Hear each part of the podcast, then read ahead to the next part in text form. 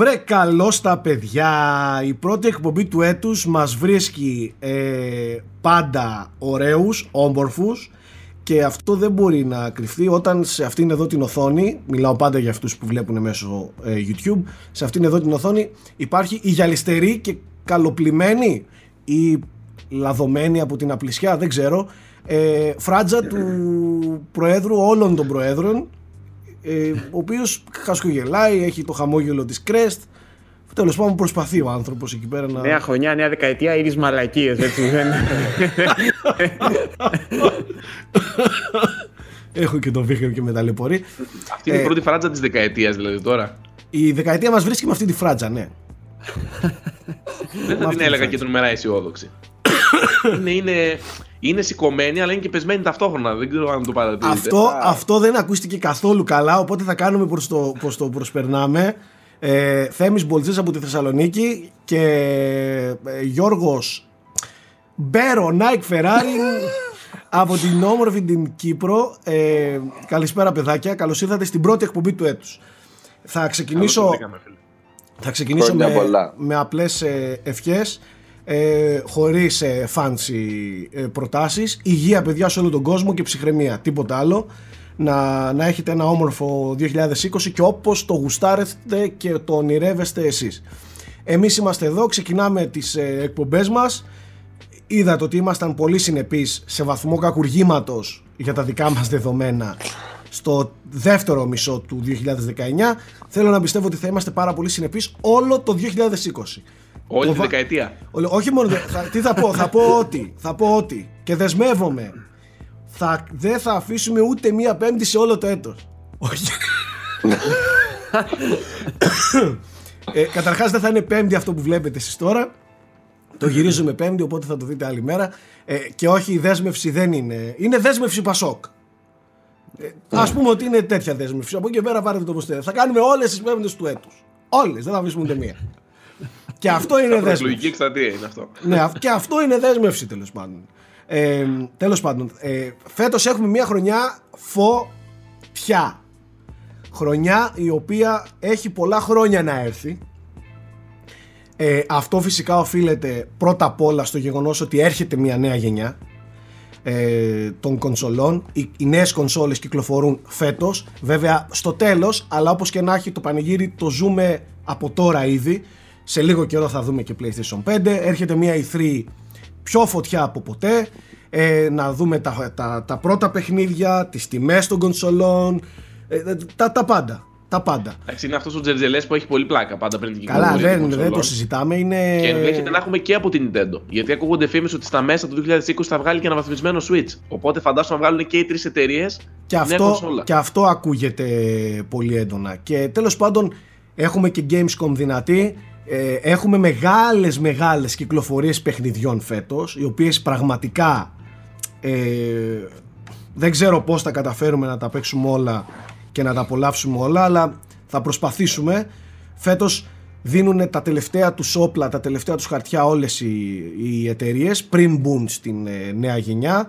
Ε, οπότε η χρονιά από όπου και να την κοιτάξεις μυρίζει μπαρούτι με την καλή την έννοια όμως. Κάτι σαν τη Μέση Ανατολή ε, δεν άντεξα, να μην, δεν, άντεξα να μην το κάνω το σχόλιο. Τέλος πάντων, αν θέλετε, μπορούμε να ρίξουμε μία ματιά στο τι βγαίνει, γιατί πραγματικά φέτος γίνεται χαμός. Άμα περάσουμε τον Ιανουάριο και τον Φεβρουάριο που είναι κάπως πιο νοχελικοί, έχουν κυκλοφορίες, αλλά εντάξει, είναι κάπως πιο ήρεμα τα πραγματα Από το Μάρτιο, παιδιά, ξεκινάει στον αυτόματο βιομηχανία. 3 Μαρτίου έχουμε το Final Fantasy VII Remake. Εντάξει, από τα πιο αναμενόμενα παιχνίδια των τελευταίων ετών. Είναι αποκλειστικότητα στο PS4 για ένα χρόνο. Εντάξει, Θέμη, συγγνώμη λίγο. Για το Final Fantasy VII Remake έβλεπα χθες, νομίζω βγήκε το, τα πιο αναμενόμενα παιχνίδια σύμφωνα με τους αναγνώστες του Famitsu στην, στην Ιαπωνία. Και το Final Fantasy VII Remake, ε, που το μεταξύ φέτο και για την Ιαπωνία έχει μεγάλο τίτλο. Δηλαδή και το Animal Crossing είναι μεγάλο franchise, ιδίως για την Ιαπωνία. Μάρτιο, έτσι. Ναι, βγαίνει το Μάρτιο και αυτό. και έβλεπα πιο αναμενόμενο με 1500 ψήφους που ήταν το Final Fantasy και το δεύτερο είχε γύρω στους 600. 700 Τεράστια διαφορά. Και το Animal Crossing 500 ήταν Καλά, μιλάμε για το Final Fantasy, ρε φίλε. Δηλαδή, τι. Ναι, εννοώ ότι ε, πρέπει να υπάρχει τεράστια ας πούμε, αναμονή για αυτό Και το δεν παιχνίδι, νομίζω ότι ιδίως είναι στην μόνο Ιαπωνία. για, την, ε, για τον ανατολικό κόσμο, αλλά και στο δυτικό το ίδιο μεγάλο όνομα είναι το franchise αυτό. Ισχύει. Δε- εσχε- Δεν πρέπει να ξεχνάμε το Final Fantasy VII όταν κυκλοφόρησε ήταν ε, ουσιαστικά το πρώτο παιχνίδι που έφερε τα, τα JRPGs στη Δύση ουσιαστικά και μετά ακολούθησαν. Σκέψτε τα τελευταία χρόνια έχουμε Dragon Quest κτλ. ναι. Κάποτε αυτά ήταν ε, Ισχύει. μόνο ιαπωνικά. Ήταν και το πρώτο Final Fantasy στο PlayStation. Γιατί παλαιότερα Σωστό. ήταν στην Nintendo, στα SNES. Σωστό. Κοίτα, Πάντω. έχει όμως πλέον το Final Fantasy 7, το οποίο η φήμη του και μόνο, πολλοί που δεν το έχουν παίξει λόγω ηλικίας, όπως και εγώ, εγώ το remake περιμένω για να το παίξω. Ναι, ναι. Είναι Ήταν άκρος άκρος. τότε, τότε επειδή είχε και ένα σενάριο αρκετά πρωτοποριακό για την εποχή Μμμ. και δυνατό για την εποχή, ε, έβλεπες. Υπήρχε μια γενική αποδοχή ότι είναι το καλύτερο παιχνίδι όλων των εποχών όταν κυκλοφόρησε το 97. Όπως υπήρχε και μια γενική αποδοχή ένα χρόνο μετά βγήκε το Zelda, ας πούμε, το Ocarina of Time. Ξέρεις, ή- Ναι. ήταν αυτά τα παιχνίδια που ήταν και η αρχή των 3D, που ό,τι έβλεπες σε σόκαρε, ας πούμε. ναι. Εμένα είναι το αγαπημένο μου Final Fantasy, το 7. Νομίζω, Ε, να- νομίζω πως Αυτή δεν τη φορά. τίθεται και αμφιβολία. Ας πούμε, ελάχιστοι είναι αυτοί που θα διαφωνήσουν. Ε, για κάποιους είναι το 8, αναλόγως και ξέρεις πότε πρωτομυήθηκαν στη σειρά. Εντάξει, ας οκ, πούμε. αλλά γενικά το 7 είναι, Ναι. είναι αλλού στο, στην αντίληψη του κόσμου. Για άλλους το 10, πιο νεαρούς. Γιατί, ναι, εντάξει. Εν τω μεταξύ δεν είναι ο μόνος μεγάλος Ιαπωνικός τίτλος που έρχεται το Μάρτιο, γιατί έρχεται και το Neo 2, που είναι και αυτό αποκλειστικό στο PS4 και νομίζω και στο PC, αλλά δεν είμαι σίγουρος. Αυτό βγαίνει στις 13 Μαρτίου. Εντάξει, όσοι γουστάρουν ε, τη Dark Souls συνταγή και το πρώτο Neo, ξέρουν τι να περιμένουν. Δεν υπάρχει. Το, το, το Neo ήταν. ε, Το Neo. ε, το- και ο Nike ακόμα πιο ειδικός Ναι. σε, σε αυτά. Ε, παιχνίδι το οποίο ο- ε, δεν πήρε απλά τη συνταγή των Souls και τη- την μετέτρεψε σε, σε ιαπωνικό setting. Το, το Neo έκανε, την, την προχώρησε κιόλας, την, την εξέλιξε την, τη συνταγή και έδωσε μια, εμ, μια εμπειρία η οποία δεν έχει σε τίποτα να ζηλέψει ρε παιδί μου. Είναι υπερπλήρης, ε, την έκανε δικιά της ε, το, το, το, την, τους μηχανισμούς των, των Souls και για μένα είναι από τα πολύ πολύ καλά παιχνίδια που έπαιξα τα τελευταία χρόνια. Τώρα, το κατά πόσο ε, υπάρχουν παράπονα, είχα θέματα με την επαναληψιμότητα, των boss, αυτά και τέτοια.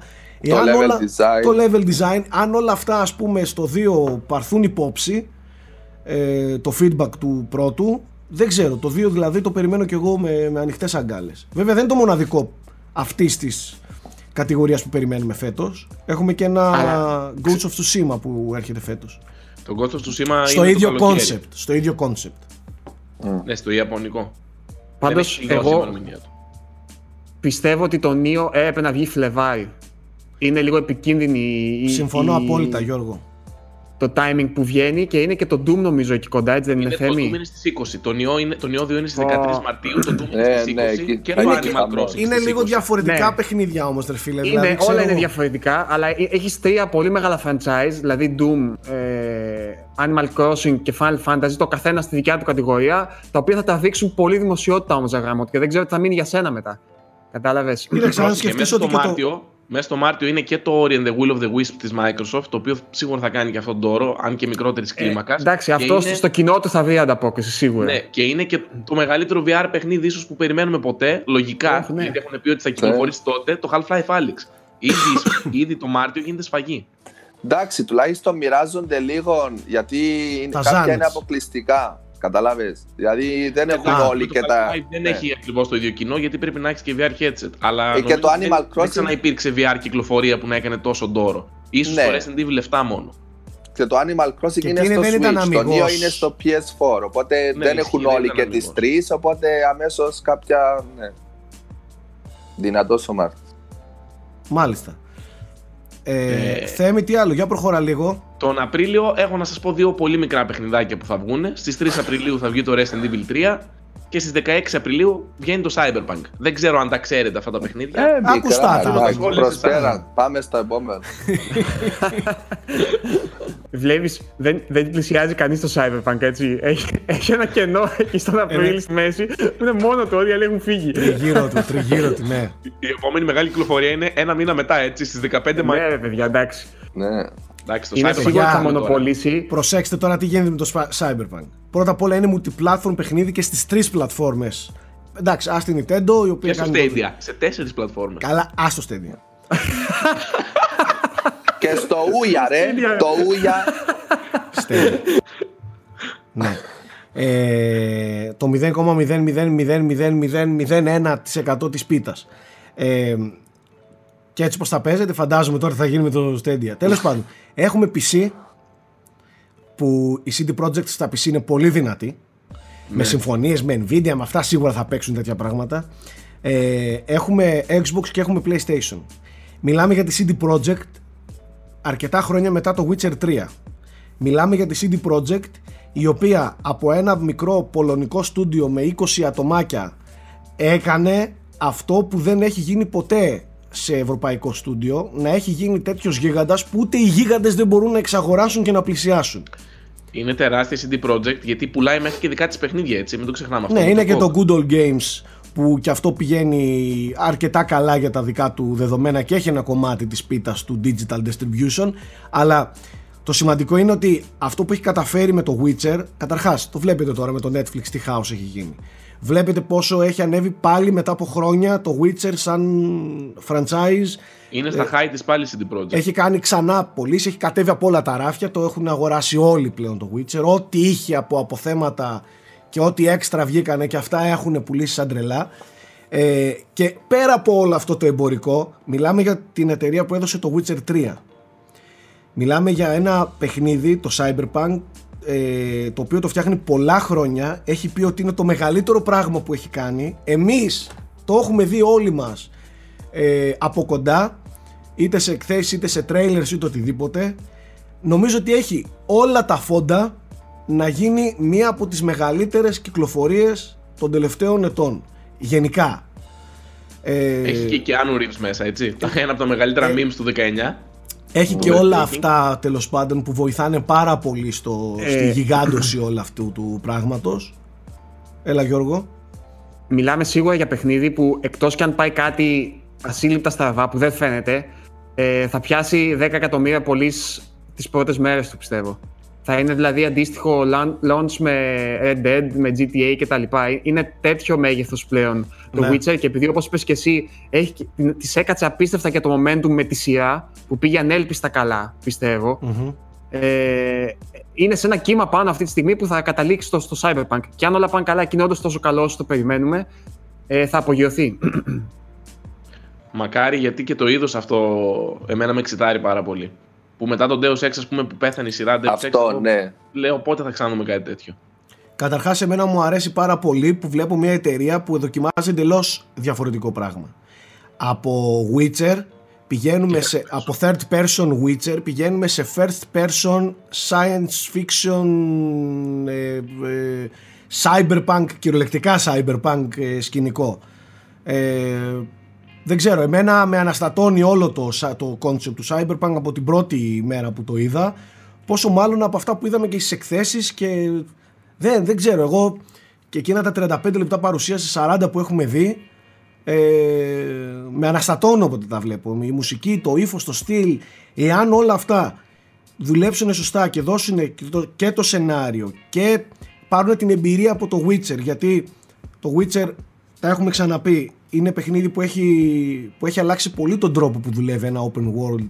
Τον τρόπο πολύ που δουλεύει ένα, ε, ένα παιχνίδι που και καλά επηρεάζουν οι αποφάσεις ε, την εξέλιξη της ιστορίας. Ε, παιχνίδι που ταιριάζει και συνδέει πανέμορφα τα, και τα, τα μπερδεύει, τα ζυμώνει τα side quest με την, με την ε, κύρια ιστορία. Εάν όλα αυτά τέλος πάντων δουλέψουν έτσι στο Cyberpunk με αυτό το cast και αυτό το ύφος και, και αυτά τα γραφικά, τον τεχνικό τομέα δεν ξέρω δεν ξέρω τι θα κάνει είναι σίγουρο ότι Μακάρι, μακάρι να τα πετύχει.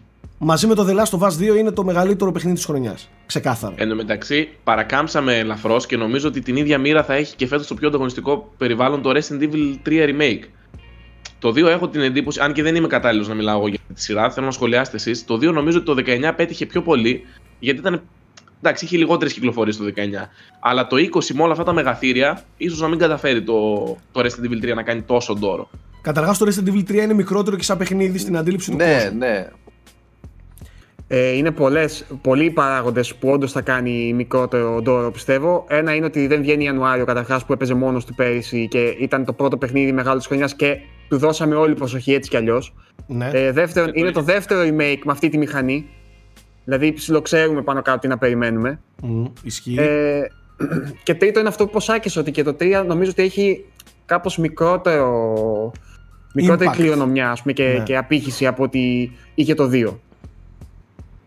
Σίγουρα. Ναι, ισχύει. Ισχύει το Μάλιστα. 3. Όπως Μετά και το να έχει Μάιο- μεγάλη κυκλοφορία και αυτό.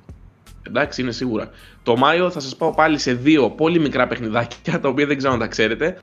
Στις 15 Μαου βγαίνει το Avengers, το οποίο είναι από τη Marvel. Είναι μια μικρή εταιρεία. ε, σε συνεργα... Είναι από τη Square Enix, αλλά σε συνεργασία με τη Marvel. Έχει βγάλει κάτι ταινιούλες και βγαίνει και το The Last of Us Part 2. Και αυτό ένα μικρούλι παιχνιδάκι. 29 Μαου. Εγώ Εντάξει. πιστεύω με την τακτική της Marvel θα πάει σε όλα τα καταστήματα και θα τους πει αδειάστε όλα τα ράφια. Θέλουν να έχετε μόνο το Avengers. Πόσα θέλετε. Μμ. Κάπως έτσι θα λειτουργήσει. Τέλος πάντων, το Avengers μέχρι να αποδειχθεί το αντίθετο φαίνεται ότι για αυτό που είναι, εγώ ξέρετε δεν μπορώ να μιλάω για, για αυτά όλα έτσι. Αλλά μέχρι να αποδειχθεί το αντίθετο το, το παιχνίδι φαίνεται πολύ ενδιαφέρον και και μόνο από το γεγονός ότι δεν ήθελε να, να βιαστεί και να σκάσει πάνω στο momentum με το τελευταίο endgame ε, και προτίμησε να έρθει ένα χρόνο μετά ε, σωστά και, και καλοφτιαγμένο όπως πρέπει νομίζω ότι κάτι, κάτι λέει ότι δεν έχουμε να κάνουμε με ένα movie tie-in αλλά ένα παιχνίδι που θέλει να δώσει Είναι σίγουρα τεράστια παραγωγή από χρήματα, έτσι. Και Καλά, τους εντάξει. ομάδες μέσα που παίζουν. Καλά, οι ηθοποιοί είναι κάτι σαν dream team των ε, video game ηθοποιών.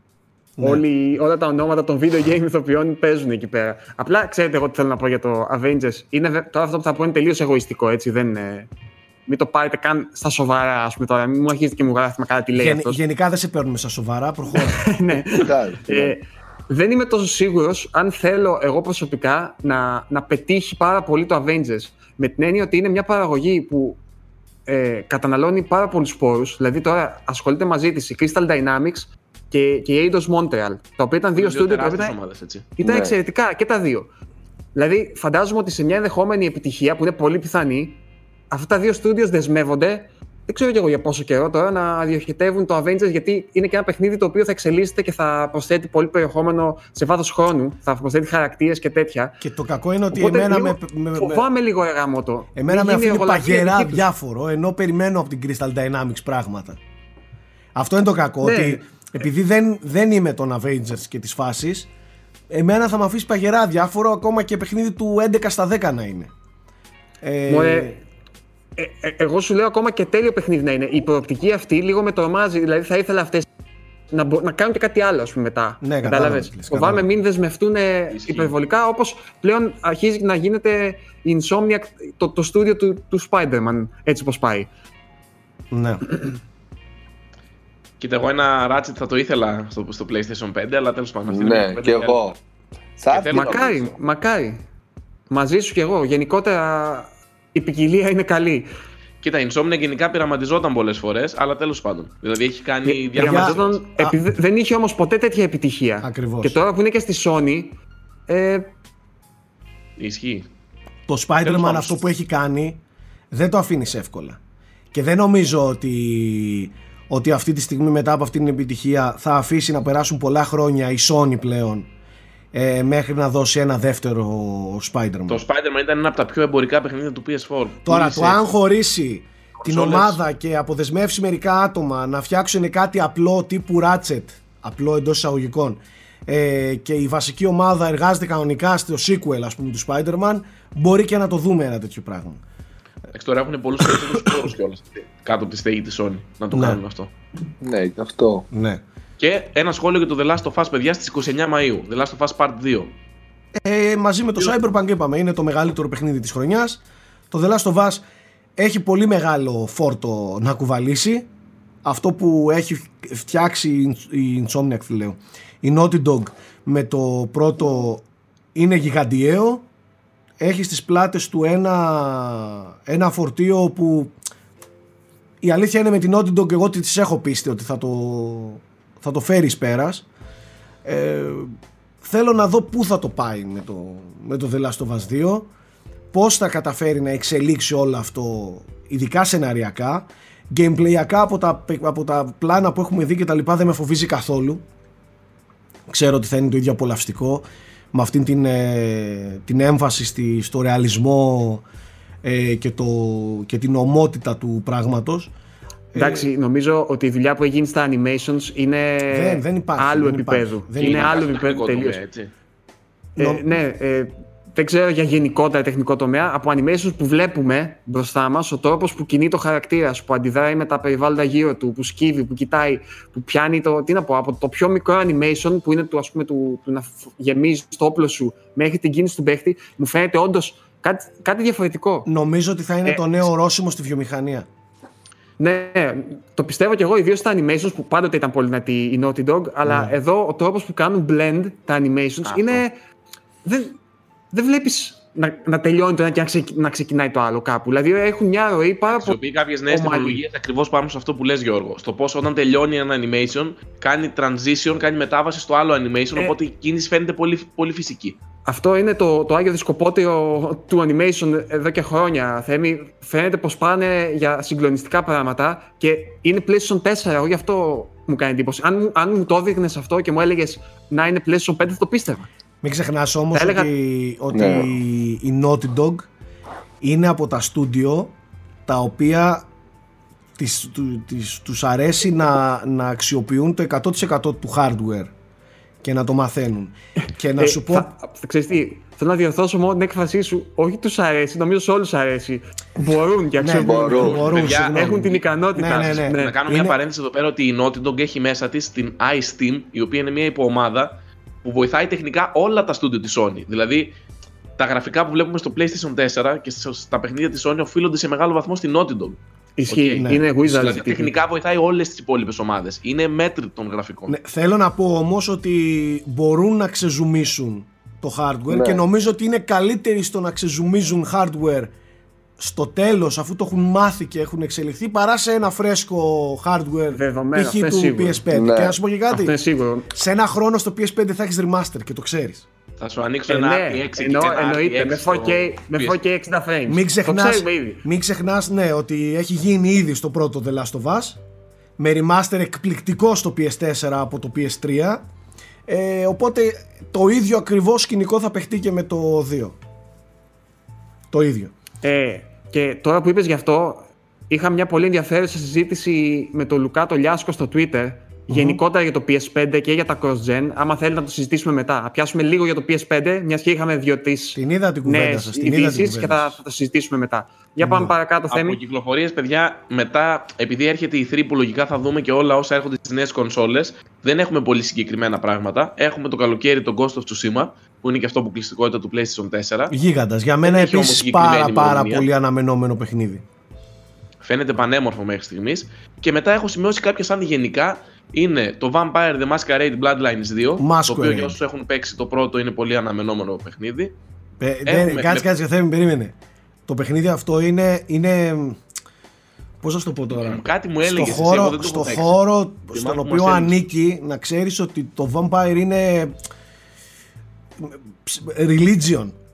Είναι μια μικρή Ναι. θρησκεία στα, στα RPGs ε, της τότε εποχής. Είναι, έχει, έχει όχι φανατικούς, πώς να σου το πω τώρα, έχει Common είναι- flavors, κατάλαβα. είναι αίρεση για αυτούς, δηλαδή την ακολουθούν πιστά, ευλαβικά, τέλος.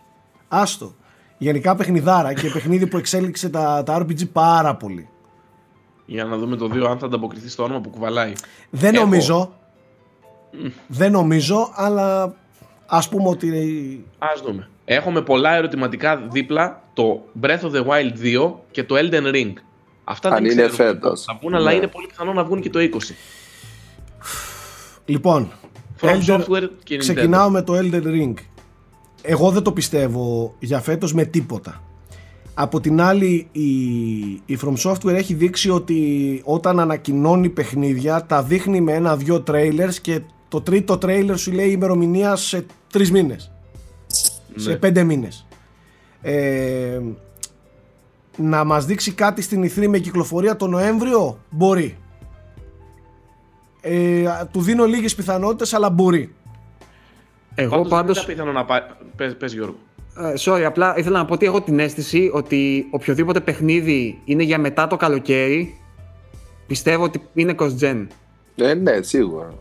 Δηλαδή, Ναι, ό,τι, ναι. ό,τι είναι να βγει μόνο για τωρινή γενιά, λογικά, ιδίως τόσο μεγάλο παιχνίδι, Θα βγει πριν το καλοκαίρι. μέχρι το καλοκαίρι. Μετά το καλοκαίρι πιστεύω δεν θα το επιδιώξουν να είναι cross-gen. χω- Μπορεί χωρίς καν να έχει κάποιο τεράστιο, κάποια τεράστια αναβάθμιση, ρε παιδί μου, αλλά να βγει τουλάχιστον και στην άλλη κονσόλα, Ισχύει. κάπως έτσι.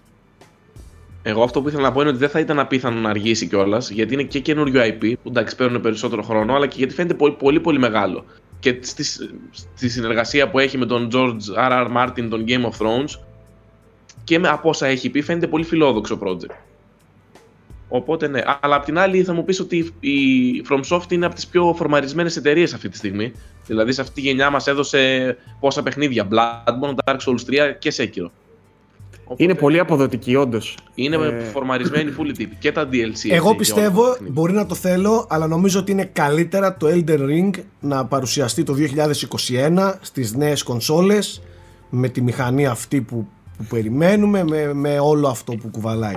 Δεν νομίζω ότι είναι καλό timing για τη From Software να δώσει Elden Ring τώρα και στην τελική ας χαθεί για ένα χρόνο.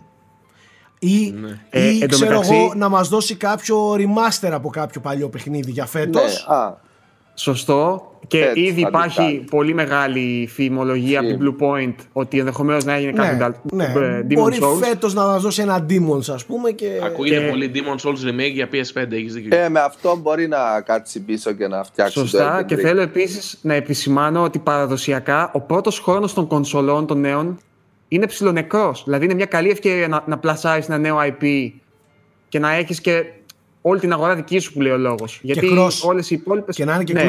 cross, δηλαδή να απευθύνεται και σε 200, Ναι, ναι. 200 εκατομμύρια κονσόλες πίσω και σε ό,τι πουλήσει μέχρι το, το, η νέα γενιά. Ναι. Τώρα για το Breath of the Wild θέλω σχόλιο από τον Μπρίτσκα. Παιδιά, για το Breath of the Wild, ε, ειλικρινά, εγώ μέσα μου είμαι 50-50 για το αν θα βγει φέτος ή όχι. Θεωρώ ότι επειδή είναι στην ίδια μηχανή γραφικών, έχει την ίδια βάση και κλείνουμε ήδη τρία χρόνια από το πρώτο Breath of the Wild, τώρα το Μάρτιο, δεν το θεωρώ απίθανο Δεν είναι μετά από παράλογος, τις όχι. χρόνια να βγει ένα sequel, ας πούμε. Ναι. Από Ισχύει. την άλλη, ε, για Zelda μιλάς που έχουν μια ιστορία καθυστερήσεων ατελείωτη. Ε, για την Nintendo μιλάς που δεν ξέρω ας πούμε, τι, τι υπολογίζει και επίσης είναι σίγουρο ότι αν υπάρχει ένα παιχνίδι που δεν πρόκειται ποτέ να βιαστούν για να βγει οποιαδήποτε περίοδο είναι αυτό. Ε, οπότε δεν ξέρω. Α, αν πάντως είναι να το δούμε, πρέπει σύντομα να αρχίσουμε να, δούμε, να βλέπουμε και κάτι παραπάνω. Ε, δηλαδή ίσως πρέπει τα επόμενα τουλάχιστον μέχρι directs την που θα E3, δούμε στην τώρα, πρώτη ναι. direct, δηλαδή να έχουμε κάτι. Ναι.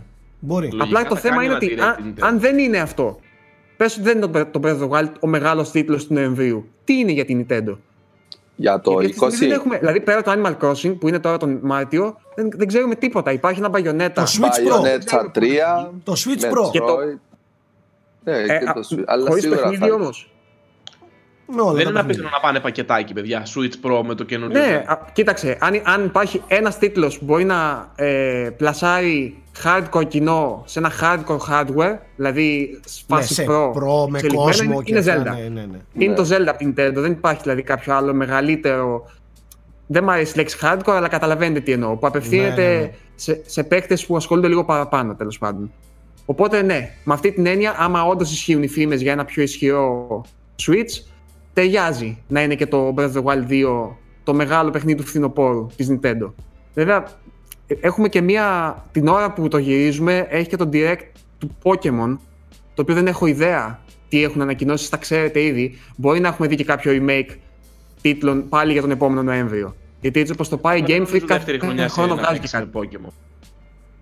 Ε, κάθε χρόνο βγαίνει η Θέμη χοντρικά. Από... Δεν είμαι ειδικός στα Pokémon, αυτή την αίσθηση έχω. Ε, ναι, ισχύει. Πέρυσι είχαμε ε, το, le- Ναι. το Let's Go.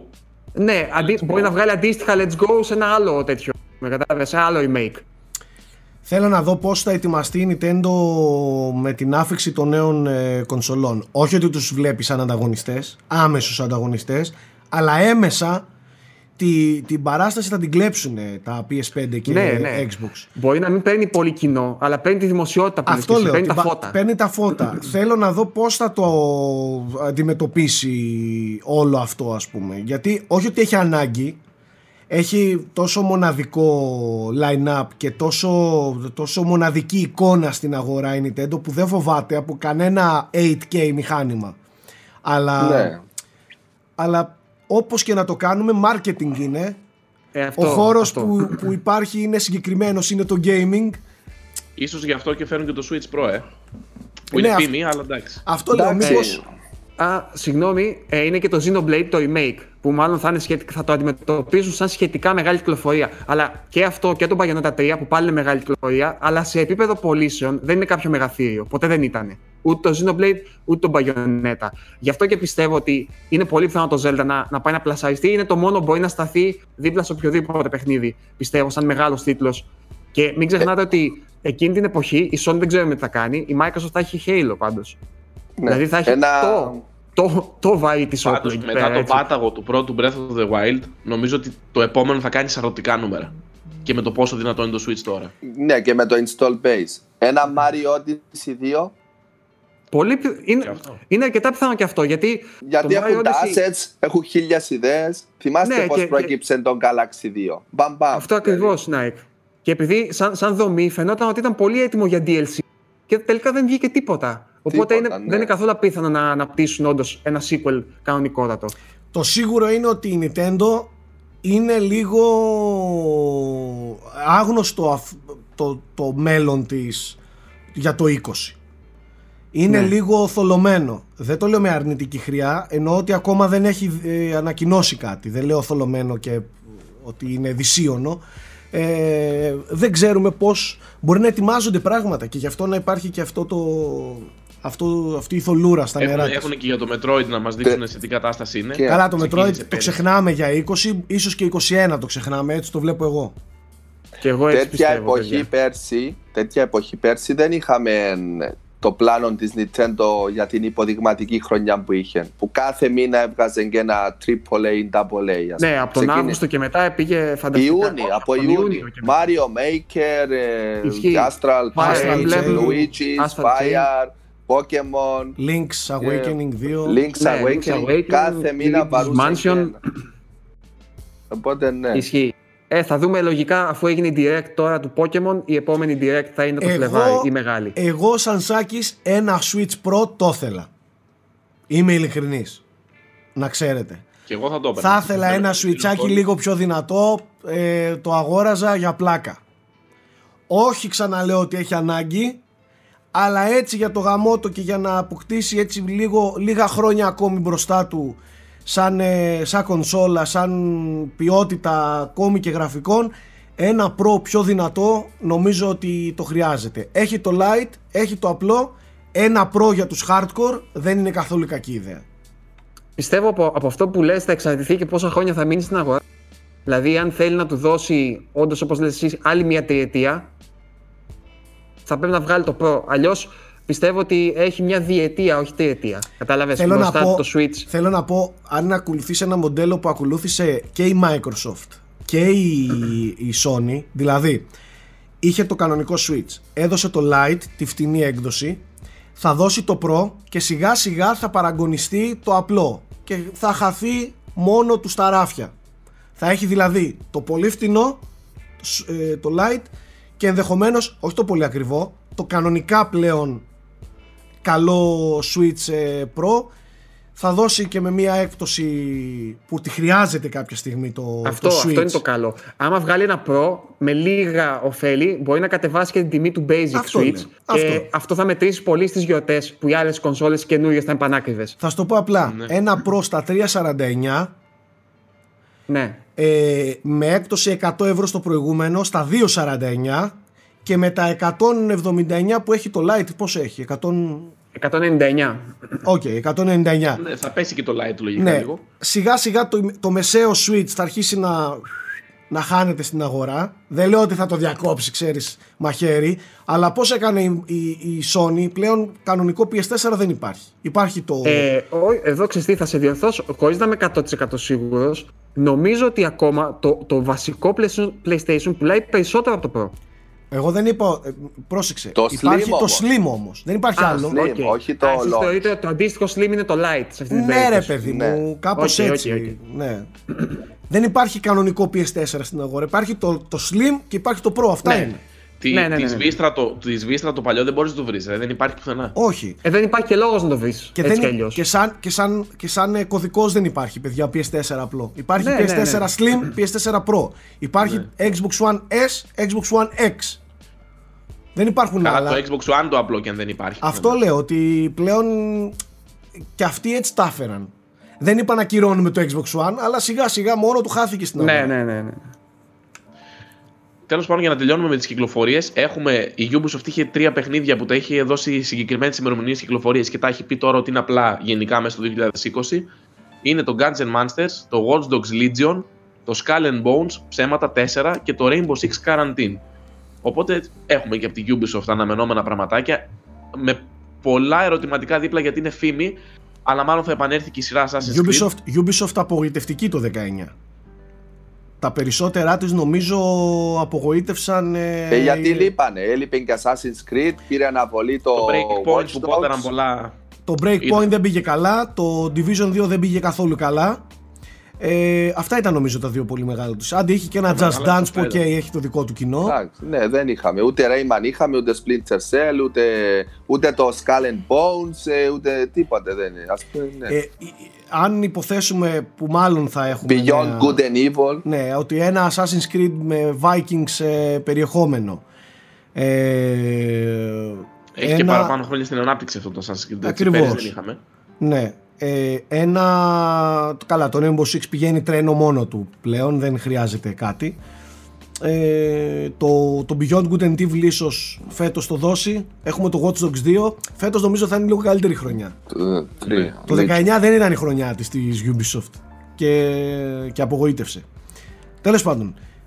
Άλλο. Λοιπόν, α, ένα-δυο ονομαστικά ακόμα. Το Babylon's Fall ενδέχεται να βγει από την Platinum Games, αυτοί που γουστάρουν hack and slash. Αν και κορεσμένο είδος, πολύ αναμενόμενο είναι στα Zombie Games το Dying Light 2, το οποίο φαίνεται να κάνει διάφορα πράγματα open world, αποφάσεις, RPG. Εμένα με να ψήνει την πάρα αλλάζει πολύ στη αυτό. συνταγή. Ναι, ναι, είναι αρκετά φιλόδοξο, Και παιδιά. όχι μόνο αυτό, θυμάστε στις εκθέσεις τι γινόταν στα περίπτερα του Ναι, ναι. Dying Light 2. Έχει Είχε πολύ μεγάλη κοινό. παρουσία. Και μετά έχουμε και το Halo στο τέλος της χρονιάς που είπαμε μαζί Εντάξει, με το τις νέες Halo- κονσόλες. Έτσι και ό,τι άλλο θα φέρουν. Που εννοείται Ναι. θα υπάρχει Call of Duty, θα υπάρχουν όλα, όλα αυτά που βγαίνουν κάθε χρόνο. Ας Ε, κατέβει ένας θεός από όπου θέλει να πάει στο, στο, στις Microsoft στο Xbox Division να τους δώσει όλη την ευλογία και τη δύναμη να μην, να, να, μην τα και, να, σκαφώσουν. και να δώσουν ένα Halo Infinite. Δεν λέω, δεν λέω αριστουργηματικό. Ένα Halo Infinite που θα, που, που θα το κοιτάς, θα το παίζεις και δεν θα νιώθεις ντροπή όντας φανατικός των Halo Μακάρι, φίλε, όπως όπως νιώθεις με τα Gears που τουλάχιστον λες να σου πω κάτι δεν ξέρω αν είναι καλύτερα από τα παλιά τουλάχιστον παίζω κάτι, αξιοπρεπο, κάτι με αξιοπρέπεια αυτό το πράγμα Σέβεται το όνομα. ναι, ε, μη το. Το Halo 5 Και τέλος, Βγήκε. άμα το Infinite δεν πάει καλά και δεν είναι καλό, τα Halo ε, μπαίνει το τελευταίο είναι, καρφί. είναι τελευταία ευκαιρία, παιδιά. ναι, μπαίνει το τελευταίο καρφί στο, στο φέρετρο. Τέλος. Και έχει, η, η 343 το δικό μου σχόλιο είναι ότι έχει αναζωπυρώσει την νοσταλγία με το παλιό το εικαστικό κτλ. Και όλοι οι hardcore οι παλιοί λένε αυτό είναι το Halo, αυτό είναι το Halo που περιμέναμε. Οπότε άμα απογοητεύσει και αυτό, ε, μετά πάει. Δηλαδή, πώ πώς, πώς θα ξαναπείς την κοινότητα. Ε, όχι, τα, τα πρώτα δείγματα είναι ok. Πολύ. τα, τα πρώτα δείγματα είναι στην κατηγορία Μακάρι Θεέ μου. Εδώ ναι, είμαστε τα πρώτα ακόμα. δείγματα είναι ότι όχ, δεν, δεν, δεν υπάρχει το όχ. Το αποκλεί, αποκλείουν το όχ από την αναμονή. Τώρα θα δείξει. Αυτά. Πρέπει, και Είδατε ότι πρέπει να το η- εκμεταλλευτεί, έτσι. Έχουμε με, με τη νέα γενιά, νέο Halo, με νέα κονσόλα, με ίσως τη δυνατότερη κονσόλα. Πρέπει να το με εκμεταλλευτεί, xCloud πρέπει να Έχει βαρέσει. πάρα πολλά που θα σμπρώξει με το Infinite. Πρέπει να Οπότε, βαρέσει. Εδώ είναι η ευκαιρία της Microsoft να, να πει I'm back bitches που έλεγε και ο Kojima κάποτε. Από κυκλοφορίες τώρα δεν έχω πει ατελείωτα, αλλά αυτά είναι τα πιο Εντάξει, ρε μεγάλα. παιδί μου, ναι. Ναι, ναι, Γίνεται ο εντάξει. κακό χαμός, όπως Θα τα δούμε Και στη τα μεγάλα χρονιά. που είπαμε ήταν καμία εικοσαριά σχεδόν. Και είναι πολλά Οπότε που, φανταστείτε δεν, να και βάλουμε είναι και πολλά όλα που τα άλλα. ενδεχομένως να έχουμε εκπλήξεις, έτσι. Μπορεί κάποια από Εννοείται όλα θα αυτά που έχουμε σκάσουνε πει να στο σκάσουν καθυστερήσεις. Μπορεί όμως και παιχνίδια που απλά τα, τα έχουμε ως κόνσεπτ ακόμα να τα δούμε φέτος. Πολλές φορές έχουν γίνει τέτοια, να δούμε. Σίγουρα θα δούμε. Ναι, πάντα τα, τις κονσόλες PlayStation στο launch τις πλαισίωνε κάποιοι, κάποιος αποκλειστικός τίτλος, έστω σε ένα. Έστω Σίγουρα, σε ένα. σίγουρα, ναι. Έστω ένας. Ναι. Σίγουρα παιδιά θα έχουν παιχνίδια. Motorstorm ήταν Πολλές ιδέες. Resistance, ήταν... Killzone. Ναι, το Infamous, οπότε το 5 όλων και κάτι θα έχει. Λοιπόν, τι θέλω λίγο να μου πείτε εσείς, γιατί σας είχα λίγο χαμένους ε, μέσα στις γιορτές. Ε, τι παίξατε, πού φάγατε τις γιορτές, φάγατε, ξέρω τι Που φάγατε. φάγατε τις γιορτές, όλα τα φάγατε. Ξέρω ότι φάγατε, ξέρω ότι φάγατε Πέντε σαν κιλά, δεν ξέρω για μοσχάρια. εσάς. Ξέρω ότι φάγατε σαν μοσχάρια. Πλην του Πρίτσκα που εντάξει τσιμπολογάει. Ε, ναι, οι υπόλοιποι εννοώ που φάγατε το χρόνο σας παίζοντας ε, παιχνίδια. Στο, μετά θα μιλήσουμε και για το τι είδαμε. Έχω πολλά να πω κι εγώ. Αλλά για να σας ακούσω.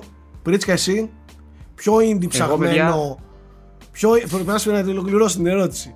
Ποιο indie ψαγμένο, κουλτουριάρικο, φτιαγμένο για δύο από δύο έπαιξε.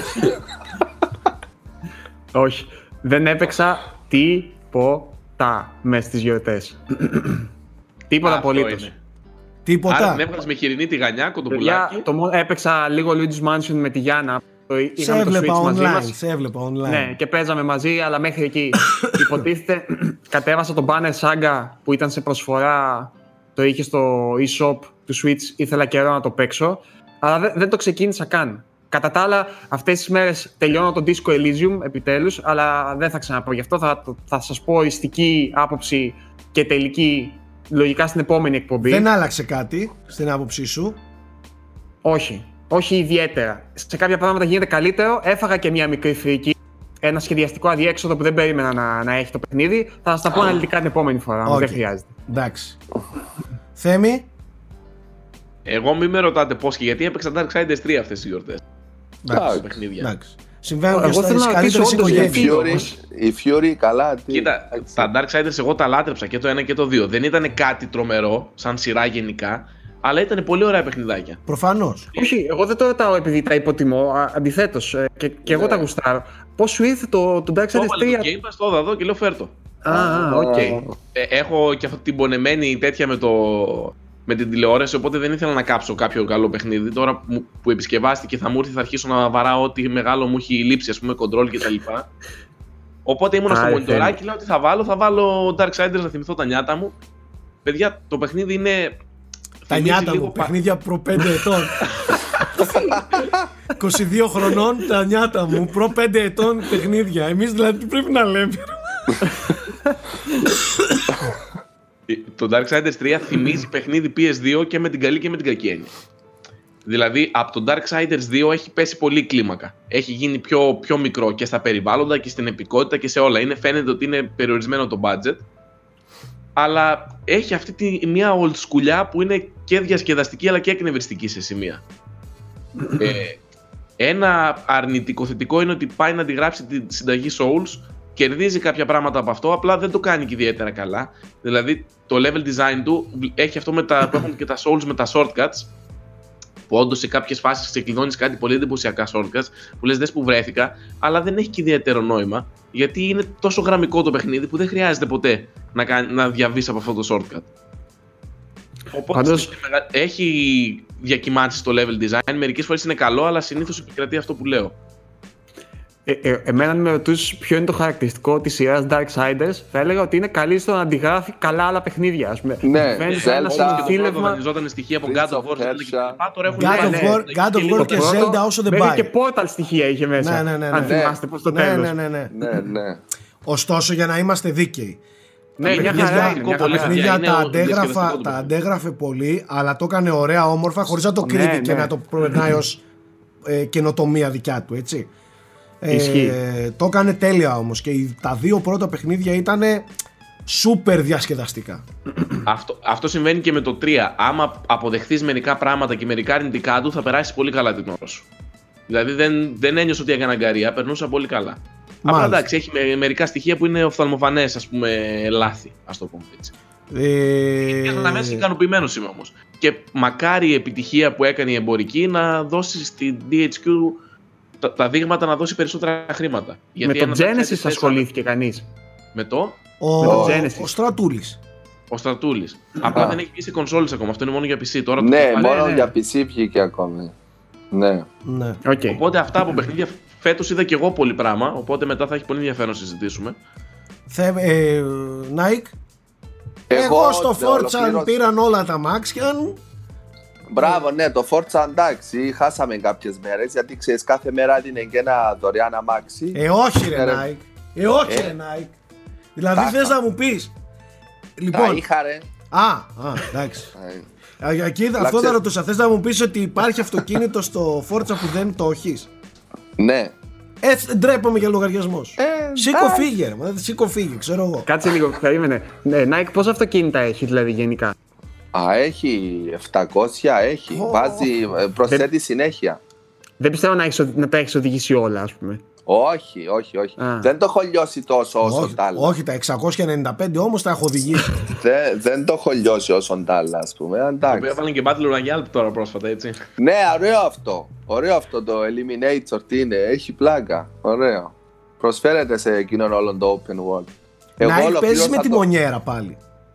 Όχι, όχι, Όχι. Τη μονιέρα χρησιμοποιώ, ξέρεις, στα, στα πολύ simulator. Δηλαδή κανονικό Forza, Grand Turismo, αυτά, ξέρω. Άντε Project Cars, άντε... Το Ναι, οκ, Forza, ναι. ναι. Εντάξει. Εγώ ολοκλήρωσα το Control. Εντάξει, τα είχαμε πει. Απλά με είχε προϊδεάσει ο πρόεδρος ότι το τελευταίο sequence είναι. ε, ξα- Απλά εντάξει, περίμενα κάτι ακόμα πιο wow. Ωραίο, πολύ ωραίο. Εντάξει, μια χαρά.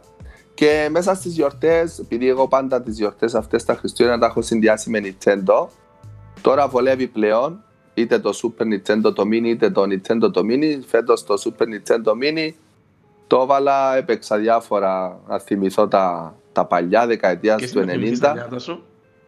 Ε, ναι, εγώ τα νιάτα Όταν είχες μου, ναι. μαλλιά. Όταν είχα μαλλιά, ναι.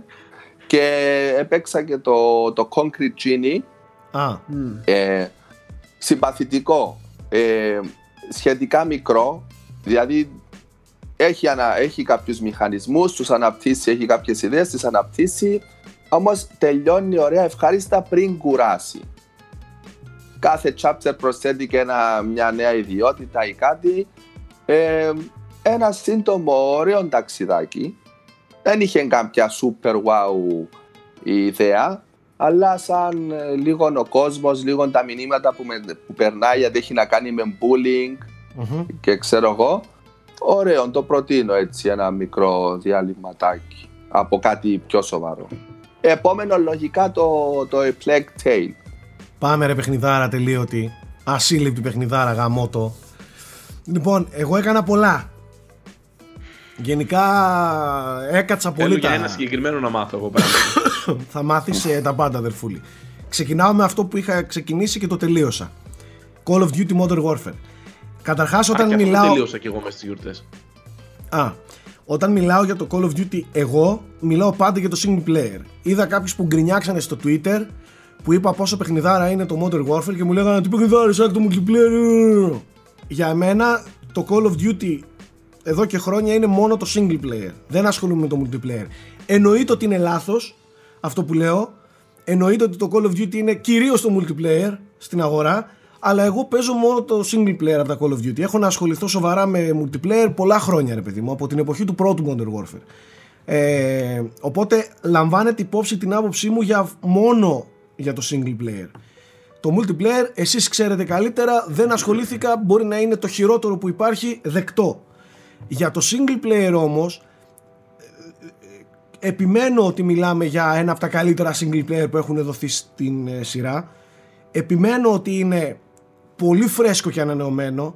Η λέξη remaster, remake το αδικεί. Είναι εντελώς διαφορετικό πράγμα. Είναι reimagined, είναι reboot, όπως θέλετε πείτε το. Απλά βασίζεται σε κάποιους ίδιους χαρακτήρες. Βασίζεται λίγο σε κάποιους χαρακτήρες και τίποτα παραπάνω. Παίζει ένα ολόφρεσκο παιχνίδι. Ε, εμένα μου άρεσε πάρα πολύ. Μου άρεσε Δεν, τώρα σεναριακά δεν μπορεί να είναι σεναριακά ένα παιχνίδι που βγάζει πάλι κακούς όλους τους άλλους εκτός τους Αμερικάνους. Ε, εννοείται ότι το, Ε, το κομμάτι προπαγάνδα παίζει. Αυτό το κομμάτι είναι σχό, παιδιά, να ξέρετε. Εννοείται, ρε. Ε, εγώ δεν έχω παίξει, αλλά όχι, είναι σχό παραπάνω από απλή προπαγάνδα. Εννοείται, παίρνει- εννοείται. Διαστευλώνει γεγονότα φορτώνοντά τους σε άλλους. Χρόνια, χρόνια γίνεται αυτό στο Call of Duty. Τουλάχιστον Ναι, το ναι, κάνει ναι, χρόνια είναι- και το ξέρουμε. Είμαστε Ναι, προετοιμασμένοι. κανείς δεν παίρνει. Ε, εντάξει, να σου πω κάτι, θε, ε, Νίκε τώρα και αυτό δεν είναι δικαιολογία. Δεν, Δεν είναι. τέλος είναι. πάντων. Απ- Τουλάχιστον. Συμφωνώ, Α. αλλά δεν θέλω να κάνω πολιτική κουβέντα πάνω στο Call of Duty. Οκ, οκ, οκ. Εγώ τώρα μιλάω σαν gamer για παιχνίδι. Τώρα το κομμάτι, αν το πιάσουμε σοβαρά, είναι για κλάματα. Άστο. Ε, και την προπαγάνδα που παίζει χρόνια σε αυτόν τον χώρο και όχι μόνο από το Call of Duty, από όλα αυτά τα military Σε αυτά τα παιχνίδια. πολι... Παρένθεση μικρή, σε αυτά τα πολιτικά που λέτε για το Call of Duty είχε και κάποιες σκηνές που ήταν πολύ σοκαριστικές, να το πω έτσι. Και συζητήθηκαν από πολλοί. Κοίτα, Θεμή, Δεν σποιλάρω. είναι, είναι, είναι, είναι σχρή προπαγάνδα, κακή και όντως όπως λέει ο Γιώργος διαστρεβλώνει πολύ τα πράγματα. Δεν κάνω αυτή την κουβέντα όμως, δεν θέλω να το πάω εκεί. Εγώ μιλάω για, το, για την εξέλιξη της ιστορίας αυτής καθ' αυτής πάνω στο βι- βίντεο παιχνίδι που λέγεται Modern Warfare. Αγνοώ χαρακτηρισμούς, φυλές και λαούς. Τα αγνοώ πλήρως παίζοντας αυτό το παιχνίδι. Δεν κάνω πολιτικό σχόλιο, ούτε το κρίνω πολιτικά. Μιλάω σαν παιχνίδι. Έχει πολύ ωραία εξέλιξη στο σενάριο. Ε, έχει πολύ ενδιαφέρουσα δομή στις, στις αποστολές. Δεν κάνει το ίδιο και το ίδιο. Δεν είναι shooting gallery το παιχνίδι. Έχει πολύ μεγάλη ποικιλία. Όχι, Εμένα μου- αλλάζει πάρα πολύ. Και Σάκη, δεν σου άρεσε αυτή η πίστα στην εκκλησία που σε άφηνε λίγο ελεύθερο να πας όπως θες εσύ; Ναι, μου άρεσε πάρα πολύ. Γενικά, Εγώ δεν το περίμενα αυτό. Περίμενα ότι θα είναι συνέχεια, on, όχι on rails, συνέχεια γραμμικό. γενικά για αυτούς που παίζουν τέτοια παιχνίδια, το, αυτό είναι ψιλοπαράδεισος ε, gameplayακά, είναι άρ- άριστο. Και... Σαν shooting δεν είναι απλώς άριστο. Σαν shooting είναι ίσως το καλύτερο Ε, Είναι- shooting είναι που υπάρχει. φανταστικό, Σαν- είναι σαν φανταστικό. μηχανισμούς πάνω στο controller έτσι. Είναι φανταστικό. Το έπαιξα Η και αίσθηση στο των Xbox όπλων, η One λεπτομέρεια X. στο πώς θα κάνει reload. Το Και έπαι- είπε, ένα λεπτό όμως. δεν φτάνει η Titanfall 2. Άλλο το ένα, άλλο Ναι, ναι, το ναι. άλλο. Το άλλο, Night. το Titanfall 2 είναι advanced mobility shooter. Έχει σε τύπου Α. εκεί. Εγώ σου λέω για γιωμένο shooter στη γη. Το πόσο τέλεια αποδοσμένοι είναι οι μηχανισμοί στο controller πάνω, το shooting, πόση στιβαρότητα έχει, ο ήχος πόσο καλός Ε, είναι. Παιδιά, έχει τρομερό. Πάντως- Campaign συγκρίνω, ε. Campaign. Ναι, ναι, campaign ναι. Titanfall 2 με campaign. Okay. Το Titanfall Να πω- 6 να πω μόνο- γιατί έχει πιο πολλές δυνατότητες στο gameplay του.